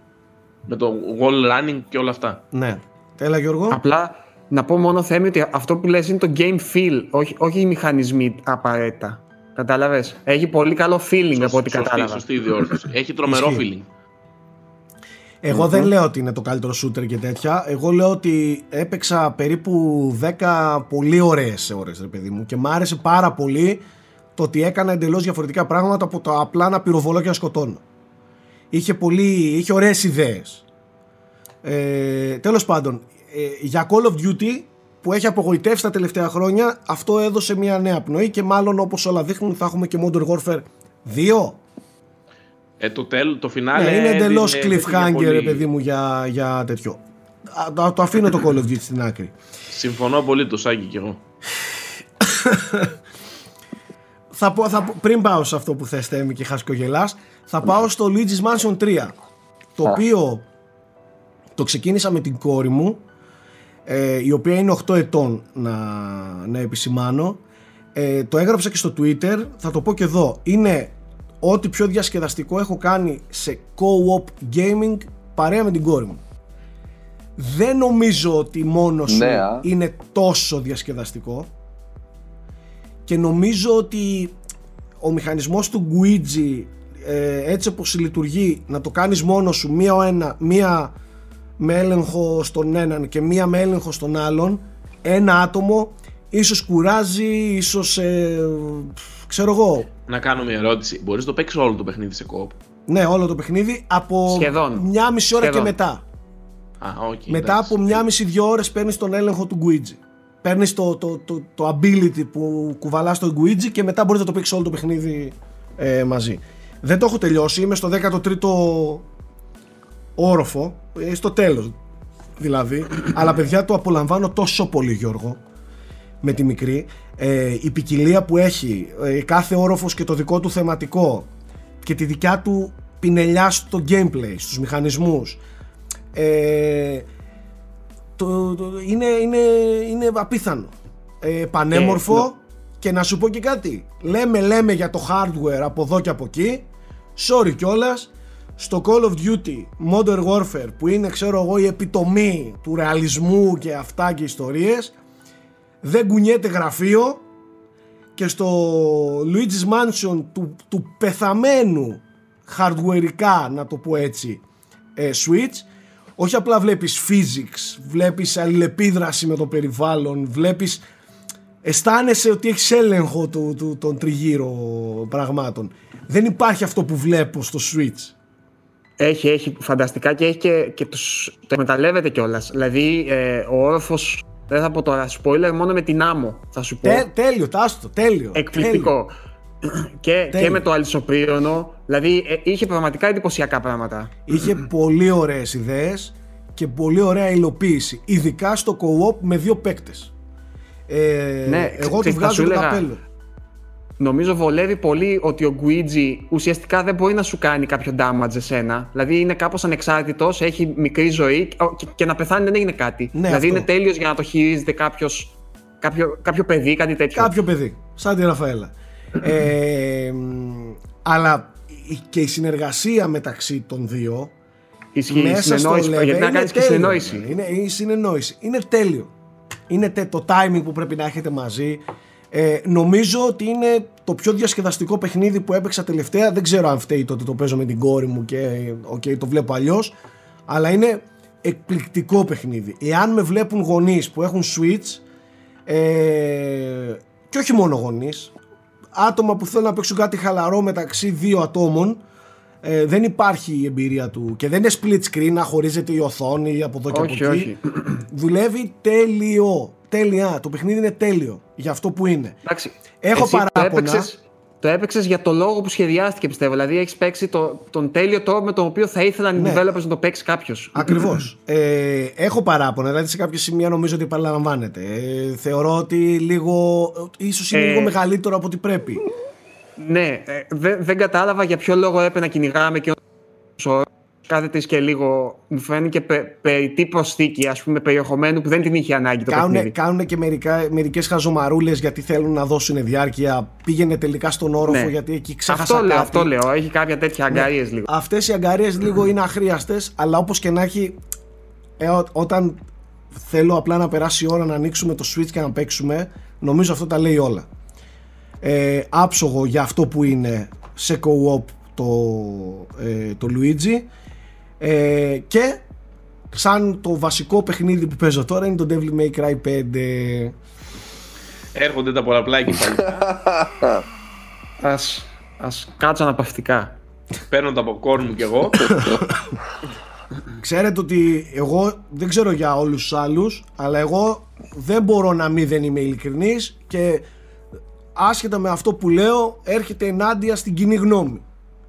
Και δεν το κάνω απλά για να είμαι πνεύμα αντιλογίας να είχαμε να λέγαμε. Είμαι ειλικρινής και λέω ό,τι πιστεύω εγώ. Τώρα το αν αυτό έρχεται ενάντια στους φανατικούς και τα λοιπά δεν μπορώ να κάνω κάτι. Ούτε είμαι εδώ για να χαϊδεύω αυτιά και να λέω παιδιά τέλειο είστε φανταστικοί και τέλειο και το παιχνίδι. Εφόσον με ενοχλεί θα το πω. Το, και για να ξεκαθαρίσω πέντε πράγματα Παίζω Devil May γιατί είναι και αυτά, γιατί τα άκουσα αυτά στο Twitter. Δεν ξέρεις από Devil May Cry, δεν έχεις παίξει hack and slash, δεν ξέρεις από αυτά και τέτοιες χαζομάρες, ρε παιδί μου. Με έχουν δει, ξέρω εγώ, σε ένα-δυο live streams που στα live streams είμαι ο χειρότερος παίκτης που υπάρχει. Λόγω του άγχους, λόγω του ότι, δεν, είναι- ότι κάνουμε show στα live και δεν ε, ασχολούμαι τόσο πολύ με το skill μου πάνω στο παιχνίδι, αλλά ασχολούμαι με, με τη φάση που λέγεται live stream ε, και ξαφνικά με έχουν βγάλει κακό και δεν έχω σχέση με hack and slash και τέτοια. Οκ, δεκτό. Να πω όμως, να κάνω τα disclaimers ότι τα Devil May Cry τα έχω παίξει όλα. Τα Devil May Cry τα αγαπάω από πάρα πολύ μικρός. Δεν είμαι άρρωστος με την κατηγορία του hack and slash και να επενδύω και να φτάνω σε βαθμό κακουργήματος στα combos και στα skills κτλ. Αλλά τα έχω παίξει τα περισσότερα hack and slash που υπάρχουν, τουλάχιστον αυτά που μου κάνουν κλικ. Ε, ελάχιστα είναι αυτά που πολύ λίγα τα μεγάλα ονόματα που δεν έχω παίξει, μόνο αν με χαλάει η αισθητική. Π.χ. μπαγιονέτα. Που δεν μπορώ με τίποτα να το καταπιώ. Λοιπόν, επίσης να πω ότι ήμουνα ο χειρότερος, όσοι θυμάστε από παλιές εποχές που είστε εδώ, στην παρέα μας, ότι ήμουν ο μεγαλύτερος πολέμιος του DMC, πριν κυκλοφορήσει. Του Νταντουλίνη. Νταντουλίνη. Ναι, πολύ πριν κυκλοφορήσει. Δεν νομίζω να υπήρχε χειρότερος και πιο εκνευριστικός. Ήσουν αρχιράτα. ναι, και πιο εκνευριστικός Μέχρι να τύπος. κυκλοφορήσει. Μέχρι να κυκλοφορήσει. Ο πιο εκνευριστικός τύπος στη, στη, στην αγορά ήμουν εγώ για το DMC. Ε, αλλά επειδή δεν είμαι από αυτούς που θέλω απλά να υποστηρίξω τη γνώμη μου ε, και να σηκώσω σπαθί και ό,τι και αν πιστεύω πρέπει να υποστηρίξω αυτά που έλεγα για να μην βγω λάθος έχω τα αρχίδια και λέω ότι εγώ τελικά όσο και αν το έκραζα εμένα το παιχνίδι μου άρεσε. Δεν θα είμαι υπ- κατά μιας εμπειρίας απλά και μόνο γιατί πρέπει να είμαι γιατί το είπα πριν καιρό άρα πρέπει να το ακολουθήσω πιστά αυτό που έλεγα. Ήμουν ειλικρινής το DMC εμένα μου άρεσε. Δεν μου άρεσε από πλευράς των μηχανισμών του και των combos τους και τα λοιπά που εκεί όντως δεν κάνει πολλά. Σαν παιχνίδι, σαν pacing, σαν ρυθμό, σαν εξέλιξη, σαν, σαν ιστορία εμένα μου άρεσε πάρα πολύ το DMC είχε Κοίτα- αισθητικά προβλήματα και στο χιούμορ του και Το στο DMC στυλάκι η του πιο πολύ κριτική που τρώει είναι από τους φανατικούς που ας πούμε δεν τους άρεσε τον Νταντουλίνη επειδή είχε άσπρα μαλλιά. Ωραία, α, οι επειδή φανατικοί- Ο Βέρτζιλ οι ήταν με φανατι- το σνάιπερ και το καπελίνο. Οκ, οκ, εντάξει. Οι φανατικοί, ενοχλούσαν οι χαρακτήρες, οι φανατικοί δηλαδή. τι έχουν να πούνε για το Devil May Cry 4, ας πούμε, που ήταν το χειρότερο παιχνίδι που έπαιξα στην προηγούμενη γενιά. Και του έπαιζε το παιχνίδι τρεις φορές ξανά και ξανά μέχρι να το τερματίσει. Το Μπρος ίδιο πίσω, παιχνίδι. μπρος πίσω. Ω, το ίδιο παιχνίδι. Τελείωνες Και, ναι, και ξανά μετά με τον άλλον. Ναι. και ξανά με τον άλλον τις ίδιες πίσες στα ίδια boss. Εντάξει, αυτά είναι ανέκδοτα της Capcom. Ε, Τέλος πάντων, παίζω Devil May Cry 5. Ε, gameplayακά και από πλευράς μηχανισμών είναι το γνωστό καλό Devil May Cry. Ε, οι, οι φανατικοί και αυτοί που έχουν ε, βαθιά γνώση σε αυτούς τους μηχανισμούς νομίζω ότι εκεί βρήκαν τον παράδεισό τους ακόμα μια φορά. Εγώ όμως επειδή δεν δίνω τόση βάση τόσο μεγάλη βάση σε αυτά κοιτάω και όλα τα υπόλοιπα. Και τα υπόλοιπα εμένα με ενοχλούν πολύ. Πρώτα απ' όλα έχουμε το πιο παλιακό game ε, level design σε παιχνίδι της Capcom τα τελευταία χρόνια. Είναι όπως είπε και ο Θέμης πριν είναι πιο PlayStation 2 πεθαίνει καμία φαντασία καμία πρωτοπορία τίποτα όμορφο τίποτα ιδιαίτερο είναι ένα παλιακό ξερό ε, level design πραγματικά Πάει δηλαδή τίποτα δωμάτιο-δωμάτιο αυτό το κλασικό. δεν είναι πάει δωμάτιο-δωμάτιο, είναι ότι δεν, και τα δωμάτια που πας δεν είναι τίποτα. Ρε, παιδί. δηλαδή Ε, δεν είναι εγώ δωμάτια. τα έλεγα, αλλά, αλλά με κράζατε. Τα έλεγα ότι από θέμα level design δεν έχει. κα- ε, ε, ένας χώρος για να. Τίποτα. κάτι Είναι άλλο. ένας χώρος για να κάνεις τη Ένα μάχη. ένας, Δεν έχει από ένα σε τίποτα. ένα άλλο. πας, Δεν κάτι έχει τέτοιο. τίποτα άλλο. Και, και καθόλου φαντασία, Γιώργο. Ούτε καν στο, ούτε καν στο, στο μη, στα μη pixels ορίζοντα. Δηλαδή στα, στα μακριά, ρε παιδί μου. Τα sprites. Ναι, ναι, ισχύει. Τίποτα. Ισχύει, ισχύει.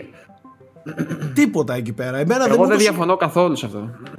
Δε- είναι απαράδεκτο. Και πρόσεξε, με μια μηχανή η οποία είναι υπόδειγμα, έτσι. Η ARIA Engine, η Resident Evil Engine τέλος πάντων, ε, στο Xbox One X που παίζω εγώ είναι πιο κουκλί πεθαίνει. Αυτό το πράγμα δηλαδή έπρεπε να το εκμεταλλευτούν και με τις ιδέες και, του- και τους σχεδιαστές που έχει ε, η σειρά, αυτό το πράγμα έπρεπε να απογειωθεί. Παρ' όλα αυτά δεν βλέπω τίποτα ενδιαφέρον. Έχει μια μια ωραία έτσι ένα ωραίο σχεδιασμό στα, στα bosses και στους δαίμονες και τα λοιπά αλλά μέχρι εκεί δηλαδή μετά τίποτα, καμία φαντασία απολύτως τίποτα προσπαθώ να δω κάτι φρέσκο, κάτι ωραίο και μια ζωή με πηγαίνει από μουντίλα σε μουντίλα από κενό σε κενό δωμάτιο.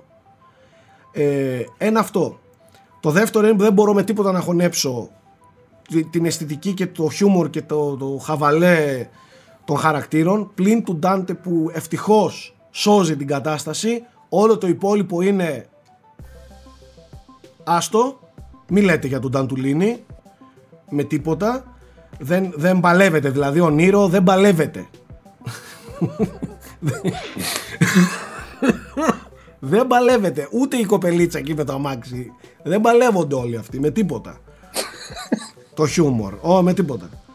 Τέλος πάντων αυ- εκεί που θέλω να καταλήξω ε, ένα πράγμα που επίσης για κάποιο λόγο φέτος έχουμε δώσει συγχωροχάρτη ε, και απειρόβλητο στην Capcom είναι το store του παιχνιδιού και τα microtransactions τα Αυτό οποία. είναι ότι ενώ σε άλλα παιχνίδια έχει στερήσει και μονάδες βαθμολογικά αλλά και έχει προκαλέσει κατακραυγή, στο DMC δεν, δεν, Όχι, ξέρεις τι γίνεται; δεν ήταν σημείο συζήτησης. Εάν μια εταιρεία αγγίξει νοσταλγικές νότες του παρελθόντος στο σήμερα, αυτομάτως παίρνει το απειρόβλητο και πάει με τους καλούς. Και άπαξ και πάει με τους καλούς και τα reviews είναι όλα θετικά και πράσινα στο Metacritic, τέλος δεν κοιτάμε τα αρνητικά. Ξαφνικά τώρα δεν μας ενοχλεί ότι σιγά ρε, δεν, αφού δεν σε ενοχλεί στο, ε, και δεν επηρεάζει το gameplay τα microtransactions ε, δεν με ενοχλεί εμένα. Στη Ubisoft όμως που επίσης δεν ενοχλεί την, την καρα- κατακεραυνώνουμε. Την Capcom της δώσαμε φέτος το απειρόβλητο και στο δικό της το store ε, βλέπεις μέσα εκτρώματα. Και τι εννοώ, δεν επηρεάζει. Πώς δεν επηρεάζει, όταν πάω να πάρω ένα skill και μου τελειώνουν τα orb την ώρα που αγοράζω το skill και μου πετάει μήνυμα θες να πας στο store να τα αγοράσεις και σου το έχει 1,5 ευρώ τα 100.000 orbs, θα μπεις στη διαδικασία και, στο, και στην τέτοια να πάρεις. Τι είναι 1,5 ευρώ από το PayPal σου; Άμα τα, άμα τα έχεις συνδεδεμένα και τέτοια. Λες και ξέρεις τι, σε ένα παιχνίδι που βασίζεται όλο στο να δεις τα skills, να δεις τις δυνάμεις, να δεις όλο αυτό, 1,5 γαμημένο ευρώ θα το δώσεις και θα το ξαναδώσεις και άλλη μία για τον άλλο χαρακτήρα, τον Dante και μετά άλλη μία για τον V. Καταλαβες; Και, και πανεύκολα θα τα δώσεις τα, τα microtransactions. Δεν μιλάω ότι πουλάνε 7 και 10 ευρώ άσπρη στολή και μαύρη. Ε, αυτό είναι το store, άστο. Αφού μπει στο store, τα εκτρώματα δεν τα σχολιάζω. Θα σχολιάσω όμως ότι όταν μου τελειώνουν τα orb, μου μου πετάς, θες να σε πάω στο store να αγοράσεις καινούρια. Άρα μη μου λες δεν επηρεάζει ε, και δεν σε τσιγκλάει να μπει στο store. Ας είχε ένα κουμπάκι store να πάω εγώ μόνος μου. Μη μου πετάς το μήνυμα μπροστά θες να πας στο store. Αυτό σημαίνει ότι μια χαρά σε τσιγκλάει. Και αυτό σημαίνει ότι μια χαρά πρέπει να τα λέμε. Τώρα, ε, το κάνουν τα περισσότερα παιχνίδια δεκτό, αλλά δεν είδα πουθενά σε κανένα review του ίντερνετ κανέναν φανατικό να τον ενοχλεί αυτό. Ξαφνικά τώρα είναι όλα μια χαρά με την Αν, κάρτα. αν υπήρχε, υπήρχε μόνο σαν απλή αναφορά, όχι σαν κριτική. Ναι, δεν ξέρω. Εγώ δεν είδα πουθενά να το, να, να, να, να το σχολιάζουν αρνητικά αυτό το πράγμα. Και, και εγώ αισθάνομαι ότι πρέπει να το πω. Εννοείται ότι η Capcom δεν είναι όπως πριν λίγα χρόνια. Έχει βελτιωθεί, έχει δώσει πραγματικά πολύ ωραία δείγματα γραφής. Αλλά, αλλά καλό είναι να τα λέμε όλα παιδιά, μην τα αγνοούμε και τα προσπερνάμε. Άμα είμαστε αμερόληπτοι και αντικειμενικοί να τα λέμε όλα. Ακόμα και σε παιχνίδια που σκαλίζουν όλη την ανάμνηση και νοσταλγία μας. Και τέλος πάντων για να καταλήξω με τον Devil May Cry να πάμε και παρακάτω. Εμένα το παιχνίδι δεν μου αρέσει καθόλου. Καθόλου. Προσπαθώ να βρω κάτι καλό πλην του gameplay που, που ξαναλέω δεν είμαι από αυτούς που απλά θέλω να βλέπω τα combos και τα S θέλω να δω και κάτι παραπάνω. Ε, δεν μου αρέσει καθόλου. Προσπαθώ, είμαι προς το τέλος είμαι στο 17ο από τα 20 φανταστείτε chapters. Δεν μου αρέσει καθόλου. Δηλαδή καθόλου όμως. Δεν ξέρω για ποιο λόγο τέτοιο χάος με το Devil May Cry. Δεν μπορώ να το αναγνωρίσω. Είναι η άποψή μου. Δεν είναι Ευαγγέλιο δεν σημαίνει ότι τα λέω σωστά δεν σημαίνει ότι είναι έτσι ακριβώς όπως τα λέω εκφράζω την άποψή μου όμορφα και ωραία άμα θέλετε διαφωνήσετε δεν με απασχολεί και πολύ ωραία να ακούσω όλα τα επιχειρήματα αλλά δεν μπορώ Κοίτα, να εφόσον βγαίνω και να εκφράσεις λέω και την προοπτική σου, το, το βλέπεις ως ένας gamer ο οποίος δεν τον ενδιαφέρει να βλέπει τα SSS style. Ναι, είναι δεν και μ' πολύ αρέσουν. χρήσιμη κιόλας, Δεν, μ' γιατί όχι, δεν μ' είναι όλοι αρέσουν. gamers τέτοιοι. Δεν είμαι αυτός που θα πω παιχνίδι γαμάτο επειδή έχει πολύ καλά κόμπος. Θέλω όλο το περιτύλιγμα να μου λέει εμένα κάτι. Και όχι όταν είναι σε ένα πράγμα καλό. Εντάξει, και επειδή αυ- αυτό που θέλω να πω εγώ είναι ότι υπάρχουν πολλοί gamers όμως που είναι όντως σε αυτή την κατηγορία Αυ- και οπότε δεκτό, αξίζει. Γι' εντάξει. αυτό αξίζει Εγώ να δεν λέμε είπα, όλες τις απόψεις μας. μα Δεν εγώ δεν υπάρχει είπα ότι δηλαδή αυτοί κακή που άποψη. τους αρέσει είναι βλάκες και ηλίθιοι και ότι κάνουν λάθο. Ναι, ναι, προφανώς. Εγώ μιλώ για εμένα. Το να βγαίνω και να λέω την άποψή μου, έχω όλο το δικαίωμα εφόσον εκφράζω και επιχειρήματα. Ε, Μα ούτε είπε μην το πάρετε. Όχι, σε καμία αποφύγετε περίπτωση. το. Ναι.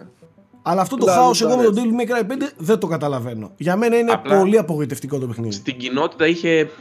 Δεν ξέρω, είχε πάρα πάρα πάρα πολύ hype από τους φανατικούς του. Ε, Γι' αυτό εντάξει, ίσως είναι μερικά η πράγματα νοσταλγία. πέρασαν Εντάξει, δεκτό. Χωρίς να κρυθούν αυστηρά. Εντάξει, δεκτό. Και εγώ έρχομαι όμως και σου λέω τα δικά μου επιχειρήματα. Όποιος Ναι, θέλει ναι. μπορεί να τα πετάξει στον κάλαθο των αχρήστων, όποιος θέλει μπορεί να τα πάρει υπόψη μου. Τώρα από εκεί και πέρα δεν με. Είναι, είναι δεν μέσα με στα λίγα απασχολεί. παιχνίδια τα οποία δεν μπορείς να τα κουμπίσεις. Κατάλαβες, δηλαδή θα πέσουν να σε φάνε. Δηλαδή, Α πέσουν, εγώ δεν έχω πολύ, πρόβλημα. Πολύ φανατικού παδού. Δεν έχω πρόβλημα γιατί είμαι και εγώ από αυτούς. Γιατί είμαι στη δικιά τους την πλευρά. Τώρα το τι θέλει ο καθένας δεν με ενοχλεί. Α πει ό,τι θέλει. Δεν, εγώ την, την άποψή μου. Ε, Σέβομαι τον εαυτό μου, σέβομαι αυτούς που με ακούν, λέω την άποψή μου. Να έρχομαι να λέω να χαϊδεύω τα αυτιά των fans του, του, το, το εκάστοτε παιχνιδιού. Γιατί; Μάλιστα, κάτι άλλο πέρα από το DMC. Ε, ξεκίνησα Death Stranding με την Αλίνα. Παίζει η Αλίνα και εγώ απλά κοιτάω. Ε, και η αλήθεια είναι ότι δεύτερη φορά, δεύτερη φορά θα είμαι ειλικρινής όταν ξεκινάει πάλι το walking simulator του πράγματος βαριέμαι την πέτσα μου. Πάλι. Δεύτερη φορά αυτό είναι ψηλοαπάλευτο. Απολαμβάνω πολύ περισσότερο το κομμάτι ιστορία. Τώρα που ξέρω και πιάνω περισσότερα πράγματα ε, αξίζει να το βλέπεις να ξαναπαίξεις δεύτερη φορά όλο αυτό με κουράζει εμένα Μα ποιος να. Κανείς νομίζω δεν το παίξει δεύτερη φορά. Ναι. Είναι ένα playthrough τέλος. Ναι, αυτό. Τώρα όμως απολαμβάνω να βλέπω τα cutscenes. Δηλαδή, όταν παίζει στο χώρο, εγώ είμαι στο κινητό και όταν ξεκινάει cutscene, ε, Ναι. το αφήνω το κινητό και παρακολουθώ. Ε, ναι, γιατί τώρα έχεις όλη την πλήρη εικόνα και τον κάθε cutscene το βλέπεις από άλλη Αυτό, προοπτική. αυτό, αυτό. Τώρα βλέπω πράγματα που δεν τα βλέπα στην αρχή. Και κάνεις κλικ, ε, ναι. Ακριβώς Ωραία. έτσι. Πάμε λίγο να δούμε και τις ε, ταινίες και σειρές που είδαμε, γιατί και εκεί έχω πολλά να σχολιάσω. Πω πω σήμερα θα γίνω πω- πω- πολύ κακός γαμό το. Αυτά είναι. Αυτά Ε, δεν μπορώ, προεδιάζεις, δεν μπορώ να προεδιάζεις, τα βγάζεις ρίχνετε όλα αρνητικός πάνω όμως, μου. Προεδιάζεις, δεν έγινε. μπορώ. Ε, Μα είναι Χριστούγεννα τώρα και. Τα- Μα, δεν μπορώ να τα παίρνω όλα πάνω μου. Α κράξει κι άλλος. Δεν, είναι- δεν γίνεται να τα. Όλο, το, όλο τον αρνητισμό να του κουβαλάω εγώ. Πείτε εσείς, καλύψτε με. Κάτι κάντε, βοηθήστε με. εγώ δεν είδα κάτι, δεν μπορώ να σας σώσω. Εγώ έχω πάει στην κατηγορία πρίτσικα πλέον. Είδα τόσα πολλά που τα έχω σημειώσει σε σκονάκι. Α, τόσο καλά. Λοιπόν, πριν, πριν αρχίσει ο άλλος το κράξιμο εκεί πέρα και τελειώσουμε μεθαύριο, ε, να πω εγώ για μερικές ταινίες σχετικά της επικαιρότητας, αφού τελείωσε η χρονιά και γενικότερα μιλούσαν και υπήρχε ένας διάλογος για τις καλύτερες κτλ. κτλ. Είδα μερικές πολύ καλές ταινίες μέσα στα Χριστούγεννα. Ε, το ένα ήταν ε, το πορτρέτο μιας γυναίκας που φλέγεται, μιας γυναίκας, μιας κοπέλας, δεν θυμάμαι. Portrait of a Lady on Fire λέγεται στα αγγλικά, αν και είναι γαλλική η ταινία. Ε, ε, προσωπικά μου άρεσε πάρα πάρα πάρα πολύ. Το θεωρώ μία από τις καλύτερες ταινίες της χρονιάς. Είναι μια ερωτική ιστορία καθαρά. Ε, δεν θέλω να σας πω ιδιαίτερα για το σενάριο, όχι τι έχει και ιδιαίτερο νόημα. Ε, μία, μία ζωγράφος πάει σε ένα πλούσιο σπίτι τέλος πάντων απομονωμένο για να κάνει ένα πορτρέτο μιας πλούσιας κυρίας η οποία θα παντρευτεί και ξεκινάει ένα ειδήλιο ρε παιδί μου. Κάπως έτσι, αλλά είναι τόσο λεπτοδουλεμένο ε, πάρα πάρα πολύ ωραίο, ειλικρινά. Σας το προτείνω ανεπιφύλακτα δηλαδή. Το δεύτερο που είδα που είναι λίγο πιο... Άντε, ας- ούτε αυτή η έκφραση μου αρέσει, αλλά μόνο και μόνο για να σας δώσω να καταλάβει θα το πω έτσι λίγο πιο κουλτουριάρικο, είναι το Synonyms, που είναι πάλι γαλλικό. Βασικά νομίζω Ισραηλινός είναι αυτός που το έχει κάνει. Ε, είναι πολύ πολύ έξυπνο, πολύ επίκαιρο και κατά τη γνώμη μου πολύ πρωτότυπο στον τρόπο που μεταφέρει αυτά που θέλει να πει. Σας το προτείνω και αυτό να το δείτε, αν θέλετε λίγο, λίγο διαφορετικό σινεμά, ας το πω έτσι. Και το τρίτο που νομίζω ότι είναι πιο κοντά στις, στα γούστα και τα δικά σας και του κοινού, αυτού που μας ακολουθεί τέλος πάντων περισσότερο, είναι το The Nightingale. Είναι της, ε, της κυρίας που είχε κάνει το Babadook. δεν ξέρω αν το θυμάστε, πριν Βέβαια. μερικά χρόνια, που είχε κάνει μια μικρή αίσθηση. Εγώ δεν ήμουν πολύ μεγάλος φαν, αλλά ήταν μια ενδιαφέρουσα ταινία. Ήταν ενδιαφέρουσα, ναι. Αυ- Ναι, αυτό κατά τη γνώμη μου είναι πολύ πολύ καλύτερο. Δεν είναι το ίδιο πράγμα, δεν είναι χώρο, παραδοσιακό χώρο, όπως ήταν Το σαν Babadook. είδος το Babadook. Ε, αυτό είναι περισσότερο μια πολύ σκληρή ιστορία εκδίκησης. Αλλά παιδιά, σε παίρνει από το πρώτο λεπτό μέχρι και το τελευταίο και σε πάει σε ένα πολύ έντονο ταξίδι. Πολύ έντονο όμως. Έχει και πολύ σκληρές σκηνές, αλλά δεν το λέω καθόλου ε, ελαφρά τώρα αυτό. Έχει πολύ σκληρές σκηνές μέσα Και δεν εννοώ έχει αηδιαστικές σκηνές, έχει σκληρές σκηνές. Οκ, okay, ναι. Ελπίζω να έγινα Σε πιάσα. κατανοητός Σε ότι πιάσα. δεν είναι για να δείτε με παιδιά, ας πούμε, αυτό το πράγμα. Εννοείς όπως το Midsommar ένα πράγμα; Όχι, καμία σχέση. Όχι, όχι. Το Χειρότερα. Midsommar είναι βόλτα στο πάρκο μπροστά στο Nightingale. δεν σου κάνω καμία πλάκα. δεν θέλω να Οκ. επεκταθώ περισσότερο. Ε, απλά θέλω να σου πω ότι την έζησα τόσο έντονα που η ταινία δεν είναι συγκινητική, αλλά ε- έβαλα τα κλάματα δύο-τρεις φορές μες στην ταινία. Α, επειδή είχα τόση πίεση μέσα μου, κατάλαβες; Δεν ξέρω πώς να το περιγράψω. Τέλος πάντων, κατά τη γνώμη μου, αξίζει πολύ να τη δείτε. Είναι πολύ ωραία δοσμένη. Μάλιστα. Έχει δύο χαρακτήρες οι οποίοι είναι πολύ ωραία δουλεμένοι και πάρα πολύ ανθρώπινοι. Ενώ είναι μια τυπική ιστορία εκδίκησης θεωρητικά, ο τρόπος που αντιδρούν και η στιγμή σε στιγμή, ας πούμε, απο- οι αποφάσεις τους, εμένα, εμένα με, με άγγιξαν πάρα πολύ. Οπότε, ειλικρινά σας το προτείνω ε, ανεπιφύλακτα. Και δυστυχώς δεν βρήκε διανομή στην Ελλάδα. Οπότε δεν ξέρω αν θα βγει, αν θα βγει καν, γιατί είναι, κανονικά είναι ταινία του 2018. Απλά βγήκε στο εξωτερικό μέσα στο 19. Πλέον κυκλοφορεί σε Blu-ray και τέτοια. Οπότε δεν, δεν ξέρω αν θα βγει ποτέ στην Ελλάδα, στο Μάλιστα. σινεμά. Οπότε από αυτές τις τρεις ταινίες ε, και οι τρεις στο δικό, τους, είδ- στο δικό, του, δικό τους είδος είναι εξαιρετικές και θα τις προτείνω πραγματικά. Η ταινία αυτής της εβδομάδας, για, να- πριν πάμε και στο Witcher γιατί σας βλέπω περιμένετε, είναι το 1917, το οποίο πήρε και πριν λίγο, πριν λίγο καιρό το βραβείο ε, στις Χρυσές Σφαίρες για Σίκος. καλύτερη δραματική ταινία κτλ. Ε, είναι του Sam Mendes, είναι Τον αυτό ο- το μονόπλανο τον οποίο στο λατρεύω. πρώτο παγκόσμιο πόλεμο. Είναι φωτογράφος ο αγαπημένος μας του Blade Runner και πολλών ακόμα. Ε, ο, Dinki- ο Dickens, ο Roger Dickens. Dickens. Ε, πρέπει να είναι συγκλονιστικό τεχνικά, παιδιά. Αναμένεται σύντομα review. Δεν ξέρω πότε θα βγει η εκπομπή. Μπορεί να έχει και ήδη review. Μάλιστα. Και άλλα πραγματάκια βγαίνουν και η Κατάρα βγαίνει, το remake από τη horror την ταινία. Ε, δεν... Μπορεί να κάνω λάθος, αλλά δεν έχω πολύ ψηφίσει για το remake Θέμη. Ούτε καν το πρώτο δεν, δεν με τρελαίνει, για να πω την αλήθεια. Το αυθεντικό δηλαδή. Αλλά γούστα είναι αυτά, ιδίως σε τέτοιες ταινίες. Μάλιστα. Ε, θέλετε να πιάσουμε το hot topic, Σάκη, το The Witcher; Όχι. Θα πιάσουμε κάτι άλλο πριν. Εγώ είδα, το, είδα και εγώ ταινίες. Ε, θα ξεκινήσω με τη θετική ταινία που είδα, που ήταν το, ε, το Parasite, που ε, κατ' εμέ είναι η καλύτερη ταινία που είδα φέτος. Δεν είδα πάρα πολλές ταινίες, αλλά από αυτές που είδα ήταν η καλύτερη ταινία που είδα φέτος. Ε, φέτος εννοώ του 2019.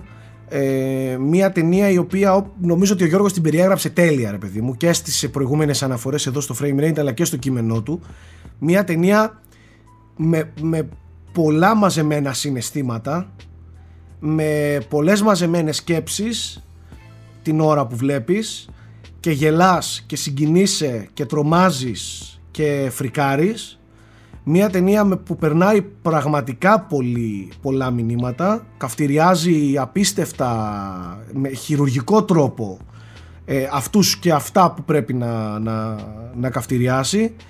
Ε, τέλειο. Η ταινία είναι, είναι αυτό που λέμε κινηματογράφος ε, 2019 Το, και επειδή το έχω δει πάλι από τότε, πάντα μου κάνει τρομερή εντύπωση πρώτον πώς κυλάει σαν νερό. Μιλάμε ότι το μοντάζ που έχει γίνει είναι ασύλληπτο, Ασύλληπτο, παιδιά. ασύλληπτο. Και, και όχι Ασύλληπτο. μόνο αυτό, ο τρόπος που περνάει από το ένα είδος στο άλλο τελείως φυσικά, ανώδυνα, ας πούμε, χωρίς να, να, να φαίνεται κάπου απότομο ή χοντροκομμένο ή οτιδήποτε, από το ένα συναίσθημα στο άλλο, από το χιούμορ στον δρόμο, από τον Το- δρόμο στην αγωνία. Το πρώτο τέταρτο είναι πολύ αδύναμο μέχρι να πάρει μπρος. Δεν, δεν, δεν, δεν βλέπεις την ταινία της χρονιάς ρε παιδί μου στο πρώτο Εντάξει. τέταρτο Είναι μέχρι να μπει στο κλίμα μετά. όχι από εντάξει αρχής και υπάρχουν κάποιες, απολαμβάνεις. ταινίες, υπάρχουν κάποιες ταινίες που ξεκινάνε από την αρχή αυτό λίγο αργεί να πάρει μπρος, αλλά μόλις συνειδητοποιείς το concept και τη ραφή που έχει γίνει στο μοντάζ και στη δομή του ε, εντάξει καταλαβαίνεις ότι έχεις να κάνεις με, με, με διαμαντάκι όχι απλά με μια καλή ταινία που δείτε τι ε, Και, Ήταν και τρομερό. είναι απίστευτο το πώς έχει στηθεί και το, με πόση ακρίβεια έχει στηθεί. ναι, ναι, γιατί ναι, ναι, ναι, ναι. ξαναέφτιαξαν, βασικά έφτιαξαν ένα σπίτι. Αυτό το σπίτι είναι μόνο για την ταινία φτιαγμένο, δεν υπάρχει. Α, ναι, αυτές Φτιάχτηκε τις λεπτομέρειες δεν μόνο τις για την ξέρω. ταινία, όπως και η γειτονιά. Η γειτονιά που μένουν, Η- όχι ολόκληρη ναι, ναι, ναι, φυσικά, ναι, αλλά το οκ. σπίτι και το, το, έξω, το απ' έξω το έφτιαξαν οι ίδιοι, ρε παιδί, μου, μέχρι ένα σημείο. Οπότε. ήταν- Για τι να κορεάτικη σου πω, παραγωγή είναι κάτι αυτό, δεν είναι... Ναι, ε, είναι μια παραγωγή την οποία δεν βλέπεις κάποιο ψεγάδι. Όχι, είναι τέλειο. Ε, αψεγάδιαστη, ναι, αψεγάδιαστη. είναι Δεν- τέλειο Κάνει τη δουλειά και, της και η φωτογραφία της, οι ερμηνείες, παρόλο που η γλώσσα δεν είναι... εκπληκτική. Δεν μπορείς Μη- να την κρίνεις εύκολα τη γλώσσα. Δεν ξέρεις Ναι, δηλαδή σε αν... αυτό- Δεν μπορείς να κριτζάρεις ή να μην δεν κριτζάρεις γιατί η γλώσσα είναι λίγο ιδιαίτερη. Αλλά και πάλι από τις εκφράσεις, τα πρόσωπά τους, από όλα δηλαδή το απέδιδαν τα συναισθήματα τέλεια. Ήταν όλοι πολύ καλοί. Φανταστικό, φανταστικό. Τέλειο, η ταινία είναι κινηματογράφος 2019, τέλος. Και πολύ χαίρομαι που έχει βρει απήχηση σε οποιονδήποτε και να το έχω προτείνει. Γενικά έχει απήχηση σε, σε όλα τα κοινά. Είτε είναι mainstream, είτε είναι λίγο πιο κουλτούρα, είτε Εδώ ξέρεις, άρεσε είναι λίγο στο- διαφορετικό, είτε, είτε δεν του αρέσει καν ο κινηματογράφος. Το έχω ακούσει και αυτό. Ε, Αλλά, άρεσε τέλος στο πάντων, μικρό τον τους- τους Αναστάση, κράτησε. το 16χρονο, μαζί την είδαμε. Ο μικρός ο Αναστάσης Ναι, και ναι, όταν του είπα να δούμε αυτό και άκουσε και τα κορεάτικα και τα λοιπά, ψιλοφρίκαρε, ήθελε να κόψει φλέβα. ε, αλλά στο τέλος λέει, μαλάκα τι με έβαλες να δω. Ξέρεις, δηλαδή φρίκαρε. Τώρα την είδε και ο Αλέκος και τα ίδια πιστεύει και ο Αλέκος με μένα. Έπαθε και αυτός πλάκα Τέλεια. με το μοντάζ και αυτά. Λέει εντάξει, λέει καλλιτέχνες λέει τα παλικάρια. Και Άλλο. είδα Τζόκερ. Οχ. Α, I am that εντάξει. guy. So it, it begins. I am, Ξεκινάει το I am that guy. Oh yeah, baby. Λοιπόν, ε, αν υπάρχει κάτι από... Πάντα κάνω τα disclaimers εγώ. Αν υπάρχει κάτι από super heroes και σύμπαντα τέτοια που εγώ είμαι πολύ πιο κοντά είναι το σύμπαν του Batman. Ε, βέβαια αυτό δεν έχει να κάνει σχεδόν καθόλου με υπερήρωα και τέτοια πράγματα. Απλά το λέω έτσι για αυτούς που μπορεί. Να πούν ότι α, δεν του άρεσε γιατί δεν βλέπει κόμιξ και super hero ταινίες. Ε, πρώτα απ' όλα είναι συγκλονιστικός Phoenix.